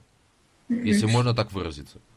Да, если какие-то разделы не заполнены, а, либо мы вообще не должны ставить на них ссылки, не создавать у пользователя ложных ожиданий, да, что там эта информация есть, либо давать ему какую-то позитивную обратную связь. Вот он пришел не просто типа ничего не найдено, ошибка 404, а совсем скоро эта информация здесь появится. Или еще лучше, эта информация появится здесь через два дня. Или ну, если у вас есть вопрос по этой теме, там, отпишите нам, пожалуйста, и дать да. Э, ссылку на почту. Угу. Ну, как один из вариантов. Э, Сергей, да. ты с нами? Да. Ты знаешь, я вот даже сейчас э, решил попробовать на своем блоге. У меня раньше было более подробно написано, а сейчас почему-то выдается столько информации не найдено там, и попробуйте переформулировать. Вот посижу, разберусь, почему вдруг поменялся как-то результат. Ну вот. Но я согласен, с точки зрения клиентского сервиса, опять же, вот, э, знаешь, как э, тупиков не должно быть. Абсолютно, То есть да. вот, когда заходишь, и там значок, а некоторые, ты знаешь, я даже видел, ну это давно, это еще в, середине, наверное, 2000-х годов было, на каком-то сайте что-то искал, не нашел, и там вот действительно был знак кирпич, вот красненький, дорожный знак кирпич, и все, и никакого движения ни вперед, там, ни назад, никуда угодно. Вот, поэтому, мне кажется, конечно, должны быть альтернативы, и в любом случае надо постараться, чтобы те, как это, ну, эти альтернативы были связаны с помощью клиента. Может быть, даже действительно, там, не нашли, ну, позвоните нам, там, мы вам поможем, ну, да, там, такие моменты. Просто помнишь, да, да, да, да. Да, позже мы с тобой всегда говорили, да, что необходимо выполнять взятые на себя обязательства перед да, клиентом. Да. И вот это здесь... одно из ключевых моментов да. в сервисе. И вот не поверите, уважаемые слушатели, но это то же самое относится и к сайту. Если вы человеку говорите, что у вас есть такой раздел, или что он может получить там, я не знаю, купить красные тапочки, он действительно это должен суметь сделать. Ну и даже если у него есть ожидания на этом сайте найти эту информацию, а, а он ее там не находит, то вот это уже как бы... Ну, понятно, что может там написать все что угодно, там книжки о Гарри Поттере, а вы занимаетесь тапочками. Ну, как-то все равно по-человечески там принести извинения или еще что-то, не знаю.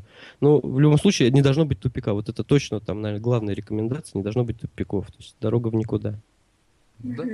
Можно я тоже еще добавлю Конечно. со своей точки зрения а, по поводу тех взятых обязательств, которые а, мы на себя берем, когда какую-то информацию на сайте выкладываем. Если мы просто человеку в личной беседе о чем-то говорим, это одно. Когда мы кладем это в интернет, это очень часто становится публичной офертой. Просто если мы что-то пользователю на сайте обещаем, а потом этого не делаем, то мы там не только какие-то моральные проблемы можем агрессивные, но и вполне себе осязаемые юридически.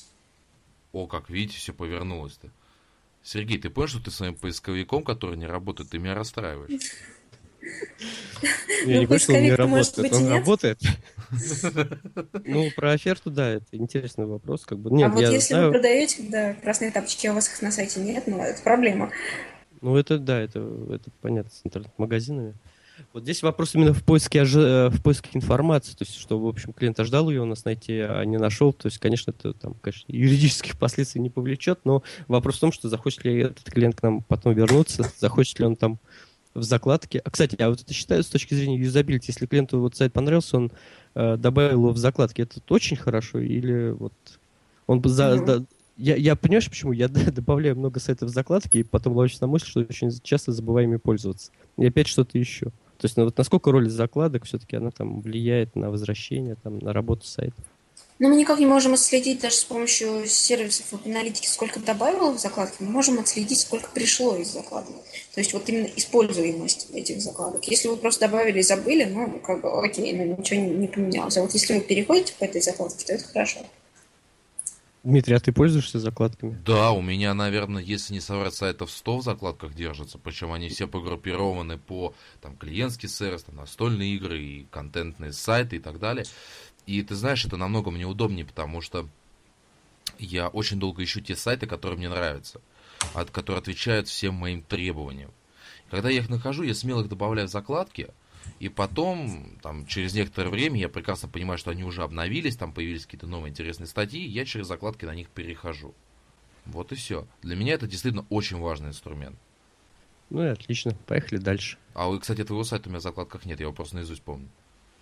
Ну, а ты знаешь, кстати, забавно, вот говоришь там адрес моего сайта iservice.rf, я э, вот смотрел в поисковике Яндекс, очень часто его не в адресную строчку вводит, а в поисковую. Да, да, да, да, да, да, есть такое. Это, наверное, вот э, проблема русскоязычных сайтов, название, то есть где пишется кириллица. Вот не знаю, но вот я обратил внимание, очень много запросов, хотя говорит, что это адрес сайта, но пишут его действительно вот э, в поисковую строчку. Ну да, и, и это есть такое, но это уже вопрос, мне кажется, к поисковым сайтам. Итак, коллеги, у нас есть еще такая проблема, как огромное количество всплывающих баннеров. Чаще всего они, наверное, носят рекламный какой-то характер, маркетинговый и вот, честно говоря, вот я так сформулировал, что сайт себя активно навязывает. Угу. Вот, Юль, а... насколько это часто явление? Вот мы уже говорили в самом начале про, в принципе, обилие баннеров, которые чаще всего не нужны, да, вот именно конкретно тому человеку, который на сайт пришел. Ну, это примерно из той же серии. Единственное, что любой всплывающий баннер, любое дополнительное окно, это гораздо более сильный раздражающий фактор. То есть нам надо понимать вообще, оправдано ли нам такое кричание в уши, в глаза пользователю или не оправдано. Сергей, а у тебя есть всплывающий баннер? Ты знаешь, э, нет, и я не вообще я немножко поясню, что вот э, я согласен там с Юлей насчет того, что это действительно очень сильно раздражает. Но меня раздражает два момента. Это действительно всплывающие баннеры, когда я этого не ожидаю. Вот. И второй, когда все время вот мне там пытаются кучу рекламы э, вывалить и так далее. Вот сейчас этим грешит по-моему, то ли, я сейчас не помню, то ли РБК, то ли Росбал сайт. Когда его запускаешь, там посмотреть новости, через какой-то момент появляется сбоку дополнительное окошко, в котором начинается какой-то видео, рекламный видеоролик, причем с музыкой, если у тебя включены, включен звук, это еще очень громко достаточно. Если у тебя очень... открыто 40 вкладок, ты даже найти не можешь, где это. Вот, и это раздражает. Нет, поэтому мое, мое там отношение, что действительно сайт, наверное, есть... Ну, я делаю профессиональный сайт с точки зрения информации. Мне э, не хочется там размещать какую-то рекламу, которая не относится вообще к, там, к содержанию, там, к той идее, которую я продвигаю. Поэтому никаких баннеров. У меня вот есть один э, баннер в самом начале, ну, под шапкой сайта. Вот я считаю, этого вполне достаточно. И ничего другого я там у себя не планирую вводить. Потому что меня это тоже безумно раздражает. Особенно еще, когда ты заходишь на сайт, и сразу же всплывает не баннер, а вот окно, где тебе предлагают зарегистрироваться, либо сразу да, подписаться. Да, да. Вот, или Либо что обратите внимание, у нас какая-то там супер акция, у нас синие тапочки появились, а тебе нужны красные. Вот как правило, знаешь, я закрываю сразу не то, что баннеры, сразу сайт закрываю. Сайт закрывается, Меня да, это очень раздражает, поэтому вот я стараюсь как бы... Понимаешь, если меня это раздражает, почему я должен сам это навязывать к людям? То здесь я постараюсь именно с точки зрения сервиса подходить, поэтому у меня только один баннер, он не, не, не навязчивый такой, и вот в принципе, и все. Мне кажется, это вполне достаточно. Но у меня не, это как бы не коммерческий сайт, поэтому... Mm-hmm. Юль, а ведь можно же расстроить людей, которые эти сайты делают? Ведь есть же, по-моему, плагин, это, это как-то там называется он, который блокирует все баннеры даже всплывающие. Да, конечно. Любой гик, он уже это сделал, на самом деле, давным-давно, отключил себе все баннеры, все всплывающие окна и, и сидит и счастлив, и не видит ваши рекламы. Да, и поэтому, как бы вы ни старались, э, он ее, и, она, получается, ему и показываться уже не будет. Она же в системе статистики, если считать медийную рекламу. То есть сайт на этом не заработает. Да. Вот. Да. То есть вы на этом и деньги потеряете, если у вас будет излишнее количество баннеров. А пользователю, наоборот, он получит кайф, он все посмотрит, как говорится, бесплатно, условно так говоря. Ну. ну вот с точки зрения клиентского сервиса, именно того, как привлечь пользователей, сделать их а, нашими постоянными пользователями и показать им все-таки эту рекламу, мы же сначала, вот есть в социальной психологии феномен нога в дверях, да, то есть мы сначала ему даем что-то маленькое, пусть он купит свои красные тапочки, пусть он будет удовлетворен, пусть ему все понравится, и потом уже можно ему предлагать какие-то дополнительные примочки. Сергей, ты тут? Да, это Мне... лестница лояльности, развития клиента. Да, да, да, да, да. У меня просто к тебе другое предложение. Мы сегодня очень много затронули тему красных тапочек. Может, картинку на подкасте поменяем? для этого выпуска. Нет, нет, давай не будем, потому что как-то красные тапочки, мне почему-то... Э, понятно, что это не может быть не прямая ассоциация, но может быть вот из моего детства, в том числе у нас э, были сказки Успенского, там такая про черный, черный там, город, там, про что-то такое вот там было страшно тоже. Вот. Поэтому, ну их нафиг, красные тапочки, да, что-нибудь более как детская страшилка, да? Да, да детская страшилка про красный тапочек. Так, Не, ну, реклама, я, реклама, я она очень навязчивая. Реклама навязчивая, действительно. И мне тоже кажется, что вот сайты, они... То есть один какой-то баннер, который, может быть, там сменяется, не сменяется, но вот э, не всплывающий, ну, вполне достаточно. Вот здесь очень интересная история, могу вот сразу маленький такой use case привести. Сегодня, вот я уже вспоминал, салон Стилиссимо, у него есть сайт, они недавно создали, и там, по сути, по центру баннер есть, ну, картинка какая-то сверху меню и снизу меню. Вот когда ты нажимаешь на меню, ничего не происходит. Я сначала подумал, что это какой-то косяк, потому что новый сайт. Вот, а потом понял, что на самом деле, когда ты нажимаешь там на эти пунктики, там, меню сверху, то надо прокрутить практически там целую страницу, что вниз, чтобы увидеть, что там действительно под этой картинкой что-то меняется. Вот, и на, я сначала говорю, вот у меня первая была реакция, это недоделанность сайта. Потом понял, что это такой глубокий смысл, что вот центральная картинка, ты нажимаешь, и что-то там появляется. Вот, поэтому вот э, мне кажется, вот рекламу надо поменьше на сайтах. Хотя, с другой стороны, если цель продавать, то а реклама это двигатель.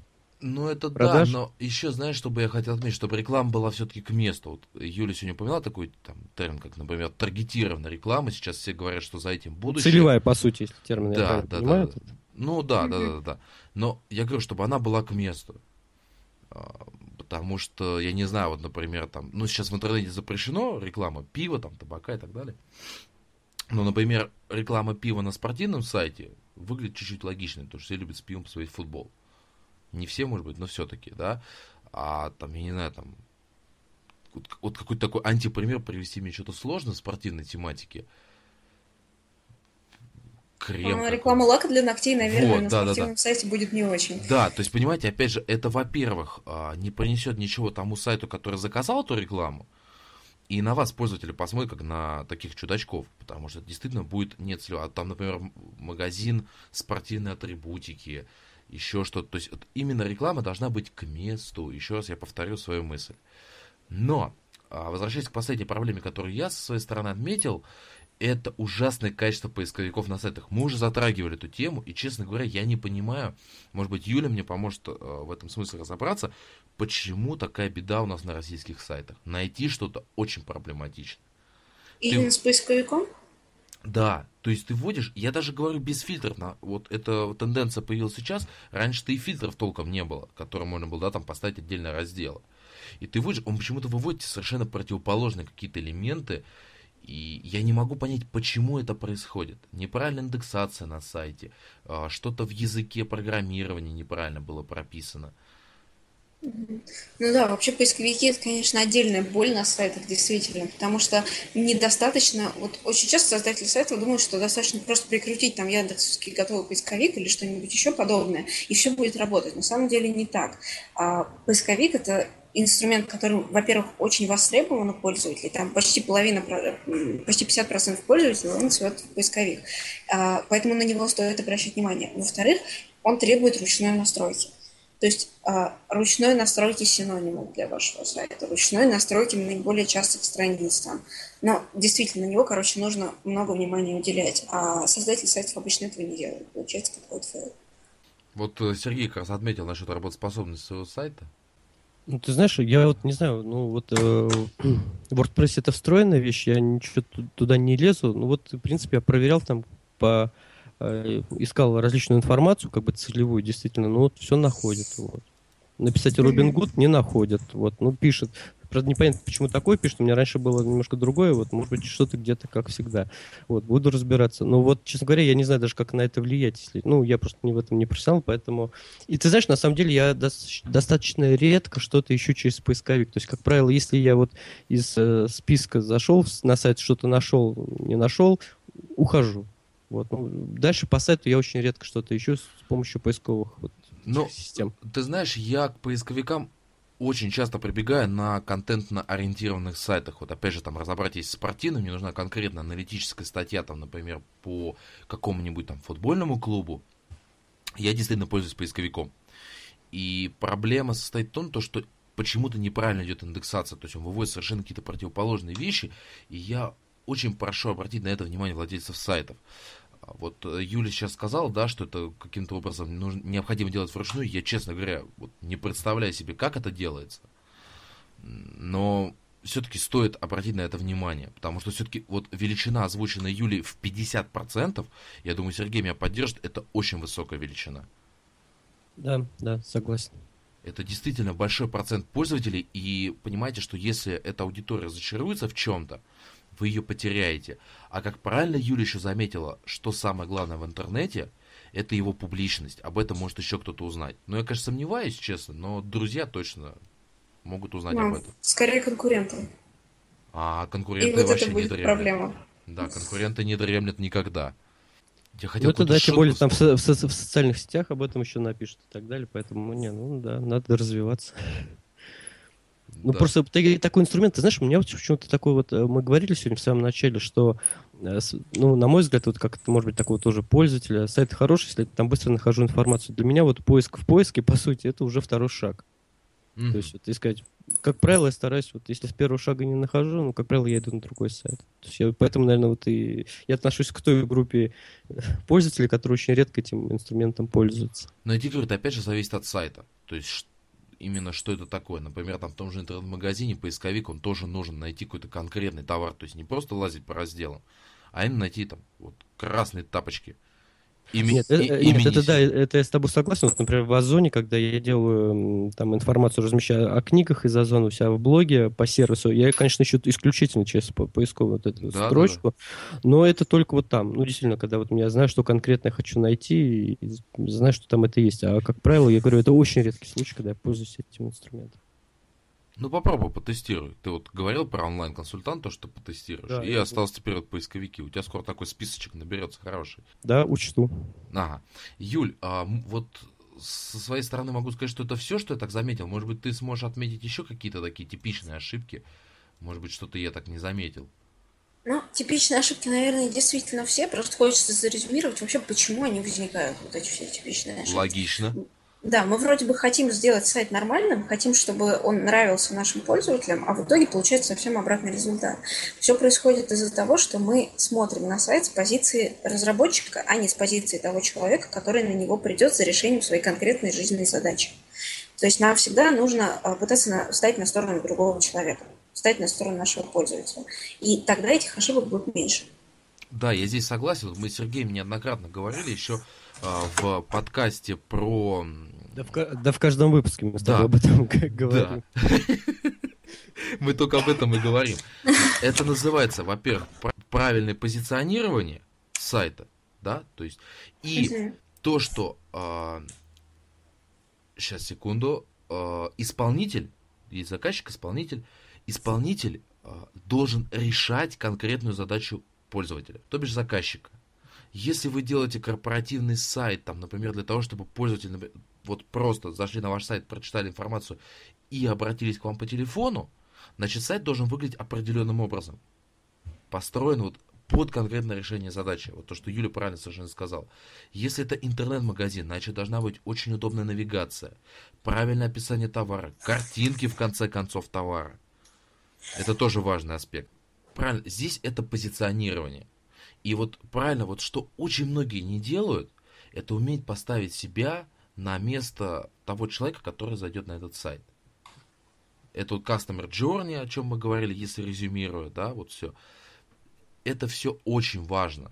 И может казаться, что сайт сейчас в интернете это что-то такое неважное, то, что там сейчас, как называют вообще интернет, это глобальная помойка, прошу прощения, то, что там есть все, что угодно. Но все-таки сейчас корпоративные сайты играют все большую и большую роль. То, что сарафанное радио не то, что отмирает, но в интернете можно найти все, что угодно. Да, пожалуй, так. Ну, я да, здесь, наверное, добавлю, это то, о чем мы тоже говорили. Помнишь, когда обсуждали с тобой проблемы, ну, кратко упоминали об этом, о проблемах э, стандартов, что, как правило, они пишутся, э, сервисных стандартов, что, как правило, они пишутся профессионалами в своей области и очень редко учитывают действительно те ожидания, которые есть у клиентов. Вот по сути, мне кажется, что на сайтах очень часто возникает именно та же проблема, потому что компания, как ей видится, хочет донести информацию, либо разместить информацию, но очень редко задумывается о том, э, какую проблему она может решить с помощью сайта у клиента. Совершенно верно, да. Итак, а, давайте попробуем сформулировать вкратце какие-то рекомендации такого общего характера по юзабилити для наших слушателей. И вот здесь я обращаюсь к Сергею, мы с ним договаривались, это у него было такое домашнее задание. Верно, Сергей? Ну-ну. И считаю, что все-таки я учитель по образованию, в отличие от некоторых. А, то, да, то, ты мне дал домашнее задание. Спасибо. Ну, на самом деле, вот слушая сегодняшнюю вот эту запись, учителя разговора, я себе выписал шесть таких ключевых рекомендаций, которые можно было бы сформулировать для владельцев сайтов, для компаний. Первое – это удобство поиска, то есть то, что, о чем мы говорили, правда, это вот у меня первая рекомендация, мы обсуждали это в самом конце уже. Удобство поиска на сайте – это должны быть удобные формы для поиска, это должен быть точный конкретный результат. Вот. Но опять же, э, поиск это уже второй шаг. То есть это значит, что, ну, на мой взгляд, все-таки с первого раза клиент там уже что-то не нашел, и это уже не есть хорошо. Второй э, рекомендацию, которую я бы здесь дал бы, это, конечно, удобная навигация по сайту. То есть это простое, понятно, удобное меню с понятным текстом. Может быть, если это все-таки на широкого потребителя, это значит без э, каких-то сокращений профессиональных терминов. Если это профессиональный сайт, пожалуйста, сколько угодно. Еще один важный момент, который для меня очень важен, потому что я регулярно этим пользуюсь, это э, представление контактов на сайте. То есть это обязательно видеть, куда написать письмо. Бывает, что я там хочу куда-то пожаловаться, я э, не могу найти даже адрес, куда написать. Э, возможность заказать обратный звонок с сайта, возможность значит, от, э, заказать звонок с сайта, возможность увидеть телефоны, которые есть. Причем очень забавно, у компании есть э, вот эти бесплатные телефоны 8800, но на сайтах часто пишут городские номера, то есть где 8495 там и так далее. Онлайн-консультант. Ну вот мы с Дмитрием говорили уже, я первый раз воспользовался недавно этой функцией, она меня пока, ну не она, а те люди, с которыми со мной общались через эту функцию, разочаровала с точки зрения клиентского сервиса. Ну, проведу исследование, посмотрю. С точки зрения контактов очень важно, мне кажется, тоже адрес и карта, как добраться. Причем, мне кажется, будет, будет суперски с точки зрения сервиса, если будет две карты, как добраться там на машине и как добраться своим ходом, потому что у меня была такая ситуация, весной этого года я ехал в одну компанию проводить, кстати, семинар по сервису, вот, и когда я спросил специалиста на горячей линии, как вам добраться, ну, меня отправили на сайт, а, посмотрите, там все есть. Там действительно что-то было, но это было просто так вырезка из карты на Яндексе, там, по-моему, даже номеров домов не было, то есть что-то очень такое страшное и ужасное. Вот, поэтому вот э, с точки зрения удобства коммуникации, кон- контактирования с клиентом, мне кажется, это важно. Еще очень такой интересный момент, мы его, в принципе, не обсуждали, но мне кажется, тоже было бы полезно на сайтах держать некую рубрику вопросов и ответов, потому что вот ну, я сам по себе... везде есть. Ну, ты знаешь, я не везде нахожу. Вот э, вспомни, когда мы с тобой разбирали, разбирали ситуацию, когда я не смог подключить вот этот набор для записи подкаста. Вот если бы на сайте вот этой компании был бы э, раздел вопросов и ответов, там было бы написано, что вот, например, не работает микрофон, проверьте внимательно, как вы подключили. Это есть на сайте у тебя, я забыл, как компания, Бехрингер? Бехрингер, да, да. Да, ну, вот... у них на сайте есть, только прости меня, она на английском. А, ну вот мне, наверное, это не подойдет. А, то, о чем вы меня так все похвалили, это оформление текста. Для меня это приятно, что у меня в блоге это нормально. Ну, действительно, мне кажется, это тоже должно быть и на сайтах, потому что я встречал сайты, на которых, ну, где-то 5-6 экранов вниз, я вот так вот мерю такими объемами, абсолютно одинаковый текст, без даже вот э, разбития на абзац. Это очень сложно читать, скажу так, примерно где-то через полторы страницы я перестал читать этот текст. Мне э, как физически это было сложно, меня очень сильно устали глаза. Вот, ну и последнее, это цветовая схема, то есть сайт должен действительно вызывать какие-то хорошие положительные эмоции психологические. Вот Юля об этом абсолютно верно говорила, потому что яркий пестрый сайт еще, знаешь, еще из 90-х где-то бывает такой элемент неонового цвета, да еще он и мигает, ну, это, вот, как правило, рекламные баннеры и так далее, вызывает жуткое раздражение, а потом это просто ну, неудобно, неприятно и не хочется такой Я для читать. пользователей, ой, слушателей, боже мой, а, хочу посоветовать зайти на китайские и японские сайты. Может быть, Юля подтвердит, что там огромное количество баннеров, там вообще нет такого понятия, как цветовая гамма э, огромнейшее нагромождение. Это достаточно вот интересно с точки зрения такого вот консюмерского опыта. Юль, ты когда-нибудь заходил на их сайты, нет? Да, я заходила на их сайты, конечно, сайты азиатов, они, они странные, правда странные. Тут еще есть на самом деле момент э, национальных всяких особенностей. То есть люди из разных стран, они совершенно по-разному смотрят на одну и ту же страницу. Да, совершенно верно. Ну, мы, я говорю, мы сегодня больше затрагивали именно российский Рунет. Я говорю, ну вот азиатские сайты это, это просто нечто. Это самые уникальные сайты в мире. Даже американские сайты, они совсем не подходят для русскоязычных пользователей зачастую, потому что американцы, они, например, очень э, гораздо более настроены на восприятие больших текстов, на восприятие большого количества цифр, фактов, вот этой всей э, аналитической информации. Русские больше любят инфографику, э, какие-то картинки, какие-то какие интерактивные элементы, то есть чтобы все было пошагово и наглядно. Вот. Американские сайты в этом смысле гораздо хуже, чем наши. Mm. Юль, ну ты меня, ну, может быть, поправишь, но нас, насколько я понимаю, это еще зависит все-таки от типа восприятия. То есть есть те, кто, ну вот я, например, там абсолютно визуальное восприятие информации есть, ну там визуал, аудиал, там кинестет, ты это знаешь. Mm-hmm. Вот, ну это, наверное, еще от этого зависит в первую очередь, правильно все-таки? Потому что если, ну, аудиал залезет на сайт с картинками, ну, ему там сложно будет, наверное, ориентироваться так. Ну, зависит от этого, но в разных странах там как бы процент отличается. Людей, которые больше настроены на восприятие символьной информации, и людей, которые настроены на восприятие образной информации. Это, ну, там даже большая-большая теория на эту тему есть про низкоконтекстную культуру и высококонтекстную культуру. Ну, короче, русские, они такие визуальные товарищи. Любят картинки. Любят картинки, да. Да. И потыкать. Я, я, я, я сам такой, у меня все картинки, вот, которые есть в блоге, практически я их делаю сам, потому что мне ну, это просто интересно и приятно. Вот. Молодец. Спасибо. Такая тишина наступила. Так. Э, знаешь, я все время тишина, потому что я прислушиваюсь с точки зрения, у меня скайп опять вылетел, или все-таки я там э, в эфире. Так вот, в общем, такие шесть рекомендаций, мне кажется, вот я не знаю, может быть, коллеги что-то добавите тоже? Нет, ты знаешь, с своей стороны, мне кажется, мы разобрали такие самые типичные ошибки, самые большие, которые могут очень серьезно повлиять на поведение пользователя, на его решение, пользоваться в дальнейшем этим сайтом или нет. Понятно, что может возникать много микропроблем, ну, каких-то совсем таких вот небольших. Но ты знаешь, вот э, там, вот Юль, да, сейчас встречал, может быть, на многих сайтах можно, например, выделить какой-то элемент, нажать Ctrl-Enter и отправить обратную связь сайту, что, ребята, там, вот, например, здесь у вас там запятая лишняя, еще что-то, то есть... Ну, это исправление ошибок, я видел, Да. там тоже эти системы. Вы знаете, я тоже хочу отметить это как плюс, то есть это показатель прозрачности сайта все-таки по отношению к пользователям. То есть они верят, что они каким-то образом могут повлиять на мир, а, например, русские люди это очень сильно любят. Ну, вовлеченность. Да, да, да. Да, это, конечно, приятно, то, что можно какую-то обратную связь вставлять. Единственное, что вот про Control-Enter, ну, очень мало пользователей об этом знают, и лучше делать какие-то более интуитивные способы. А там, я, я насколько знаю, ты когда нажимаешь, вот я на некоторых сайтах там нажимаю, он сразу пишет, если хотите обратиться, там нажмите Ctrl-Enter, они такие прям всплывающие подсказки, так называемые, появляются. Ну да, если такое, то да, это, конечно, хорошо. Ага. Ну и я бы себя еще рекомендовала а, просто поинтересоваться тем, как вот эти все методы устроены, что такое тестирование. Его можно провести самостоятельно, не обязательно идти в компанию, чтобы там все проводили по науке. Просто для себя провести тестирование на целевой аудитории, выцепить из своих знакомых, из своих родственников, может быть, людей. Или текущих клиентов, даже текущих Мгм. клиентов, почему бы и нет, на самом-то деле. Можно текущих клиентов. Единственное, чтобы они не слишком хорошо знали сайт, потому что если они уже к нему привыкли, вы мало пол- получите для себя полезной информации. Ну да, да, да, да, ну, в любом случае.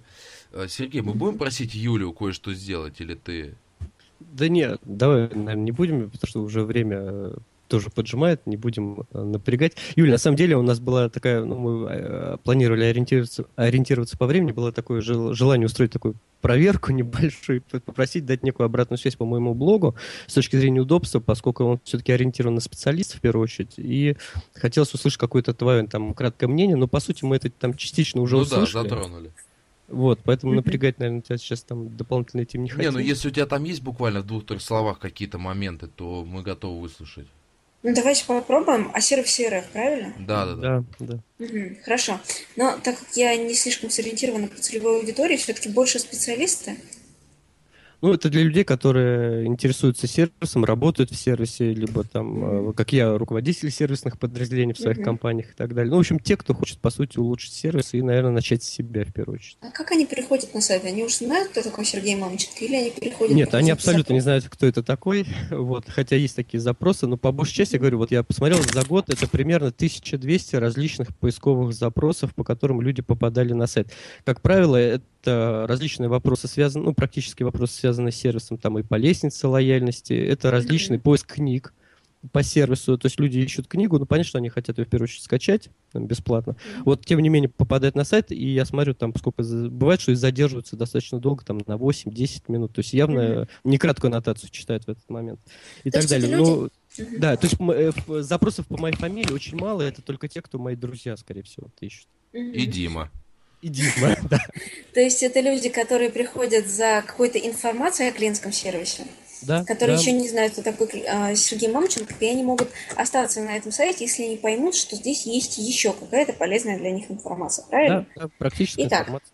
Да, я прихожу, например, на страницу, вот мы выстраиваем Customer Journey, да, она начинается никогда не с главной страницы. Допустим, я пришла на страницу, ну вот я пытаюсь сейчас, книги о сервисе Кристофер Лавок. Вот, значит, я искала, наверное, эту книжку, нашла к ней прекрасную аннотацию. Мне, моя задача сейчас понять, есть ли на этом сайте что-то еще полезное для меня. Рубрики, в которых как раз есть интервью, книги о сервисе, медиатека, мысли вслух, они находятся где-то далеко после статьи. То есть я, скорее всего, до них не докручу. Я не увижу вот эту навигацию по полезным для меня рубрикам. А, Это уже не очень хорошо.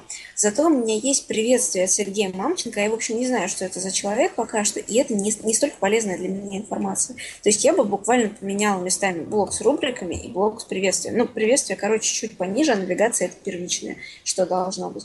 После Мгм. того, как вы расскажете пользователю о том, что у вас есть, уже можно сказать, какой я классный. Ну, то есть логика примерно такая. Супер, Юль, супер. Вот. Но это то, что бросается в глаза на первый взгляд. Но я думаю, что если покопаться, можно найти еще много всего интересного. Да, но это логично, кстати, да, такое замечание. Да. У- у- у- Как очень интересно. В общем, не, просто понимаешь, у меня была такая логика, что если человек заходит, он должен как бы, да, там его поприветствовать, вот, и поэтому там, ну, и приветствие, оно сделано там в самом начале. Хотя я согласен, но ты знаешь, это на самом деле беда только самых, мне кажется, таких маленьких материалов, когда ты там не докручиваешь до, до, до, до, что там, до В рубрик. любом случае, я же буду Ну, прокручивать только да, если я уже начну читать. Да. Да, да, это согласен здесь. Отлично. Ну, такой солидный достаточно тебе повод э, на выходных заняться. Да, выходные уже заканчиваются, как раз сейчас этим и займусь. Вот. И я предлагаю перейти к нашей, слава богу, постоянной рубрике. Это практически use case. Вот сейчас я по большей части обращаюсь к Сергею, но, может быть, Юля даст тоже какие-то рекомендации. Смотри, вот э, мы часто, да, бываем в каких-то переговорных компаний. Сергей, Да, да, да, да, да. ну да. ты скажи что-нибудь. Да, я сказал да. Отлично. А, Там, как правило, висят какие-то душераздирающие таблички, которые по большей части направлены на маркетинг, что вот мы такие распрекрасные, вот у нас такие-то там есть клиенты, мы делаем то-то. Верно? Ну, как правило, продукты я видел рекламные. То есть не пиар себя, а пиар продуктов. Мгм. Я Услуг. увидел такую табличку, которая имеет к нам самое прямое отношение. Это как, как тогда же, вот оно как-то звучало так по-советскому, постановление о качестве сервиса э, в компании, конкретно взятой. Скажем, что это компания «Ромашка». И там э, первым пунктом шло мы вот обязуемся делать и перечисление услуг. А вторым пунктом шло, что мы обязываем себя донести всю эту информацию до наших сотрудников, чтобы они все это соблюдали и вот развивали систему сервиса. Меня, честно говоря, в этой табличке убил первый пункт, что компания провозглашает свои услуги как какой-то такой, знаешь, центр качества. То есть это, в принципе, так и звучало. Мое мнение, что это несовместимо с параметрами сервиса по одной простой причине, что ваши услуги, они же вообще закрепляются договорными отношениями юридическими. Верно, Серега, или что-то я? Ну, да, конечно, любая услуга, если мы контактируем с нашими там партнерами, Да. контрагентами, то есть это все в рамках договора, там, приложений отдельных. Да, Актами закрывается, в конце концов. естественно. А вот в этой табличке должны были быть параметры оказывания вами этой, да чтоб тебя, а, оказывания этих услуг. То бишь, а, мы говорим о том, что мы продаем ромашки.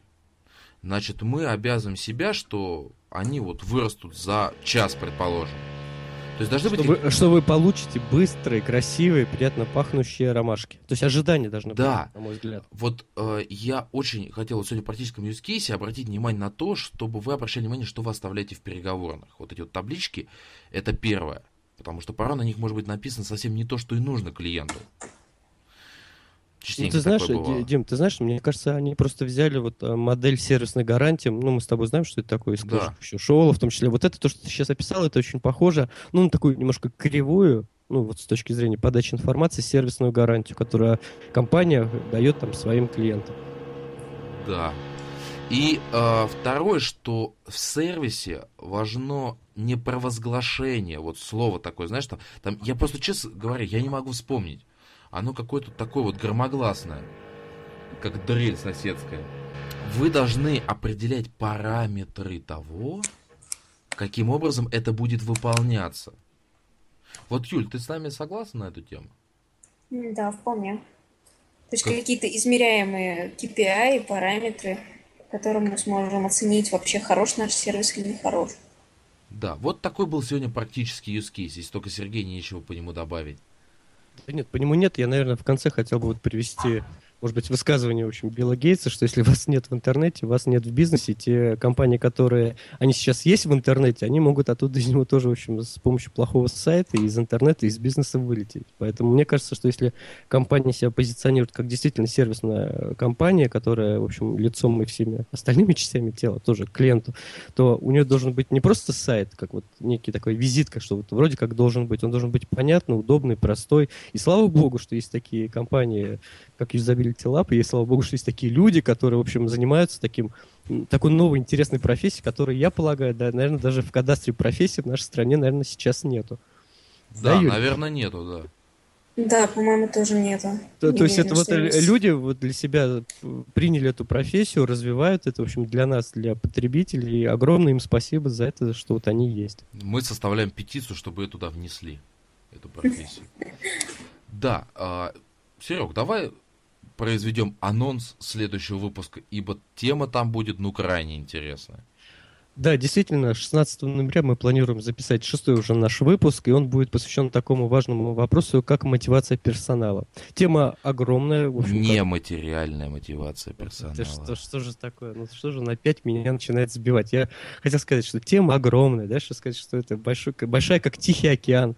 Вот, но поэтому мы ее разобьем на несколько частей, как на моря, и разберем такой важный момент, как Дмитрий, учитесь слушать. Вспомните, ведь в клиентском сервисе очень важно что? Слушать и слышать клиента. Конечно же, мы будем говорить о нематериальной мотивации персонала, потому что понятно, что деньгами можно замотивировать кого угодно, но даже вот я думаю, Юля как, э, как представитель тоже компании, тоже бизнеса, уверена в том, что если вот взять и всем поднять зарплату в два раза больше, ну, вряд ли там намного увеличится производительность. Вот. И есть очень важные моменты именно как раз нематериальной мотивации персонала. Вот мы о них подробно поговорим. То есть кого-то может мотивировать там маечка и футбол, футбол- футболочка и кепка. Да. Кого-то может мотивировать там а, какой-нибудь наградной листок либо грамота. Кого-то может там мотивировать какой-то значок Шоколадка. да, корпоративная или значок. В общем, на самом деле, вот инструментов нематериальной мотивации очень-очень много. Мы как раз о них поговорим. Тем более я знаю, что эта тема будет интересна нашим слушателям и в России, и в Украине. И в Дмитрий? Индии, и в Индии, и в Антарктике, и везде. Да, действительно будет такая тема, мы очень рады ее озвучить и постараемся разобрать максимальное количество тех инструментов, которые имеются. Но знаешь, вот что я хотел бы отметить в превью, то что в нематериальной мотивации нету, так скажем, потолка. То есть возможностей вот этих инструментов вы сами себя ограничиваете, только ваша фантазия. Ну да, это как в сервисе, вы всегда сможете сделать что-то больше и что-то лучше. Да? То же самое и в мотивации персонала. Совершенно верно. С своей стороны я хочу поблагодарить гостя, который с, нам был, с нами была и есть еще пока. Это Юлия Суворова, ведущий специалист компании Usability Lab. Спасибо тебе большое, что ты сегодня к нам пришла. А, Вам Большое спасибо за советы. Да, Нет, мне на самом деле безумно интересно, потому что а, сам факт того, что вот область клиентского сервиса и наша область юзабилити так сильно пересекаются, это стало для меня некоторой новостью. Вот, и приятной, скорее, новостью. а нам-то как приятно, что ты сегодня к нам пришла, разбавила нашу компанию. И действительно, выпуск получился достаточно интересным и насыщенным очень хорошими советами. Тем, кто слушает наши записи, сразу так, с листочком, с ручечкой. Да, и все-таки у нас сегодня маленький праздник, пятый выпуск, юбилейный. Я от своего лица поздравляю Сергея. Что Ну, а я от своего лица поздравляю Дмитрия и всех наших слушателей. Да, потому что, да, и всех наших слушателей, совершенно верно, вы тоже с нами, спасибо вам большое. Количество прослушиваний действительно очень серьезно растет из раза в раз. И я думаю, что Юля нам принесет огромное количество слушателей дополнительно. Да, вам спасибо. Да, с вами сегодня были Юлия Суворова. Дмитрий Лостовыря. И Сергей Мамченко. Вот такая веселая компания. Да, супер. Все, всем пока. Удачи.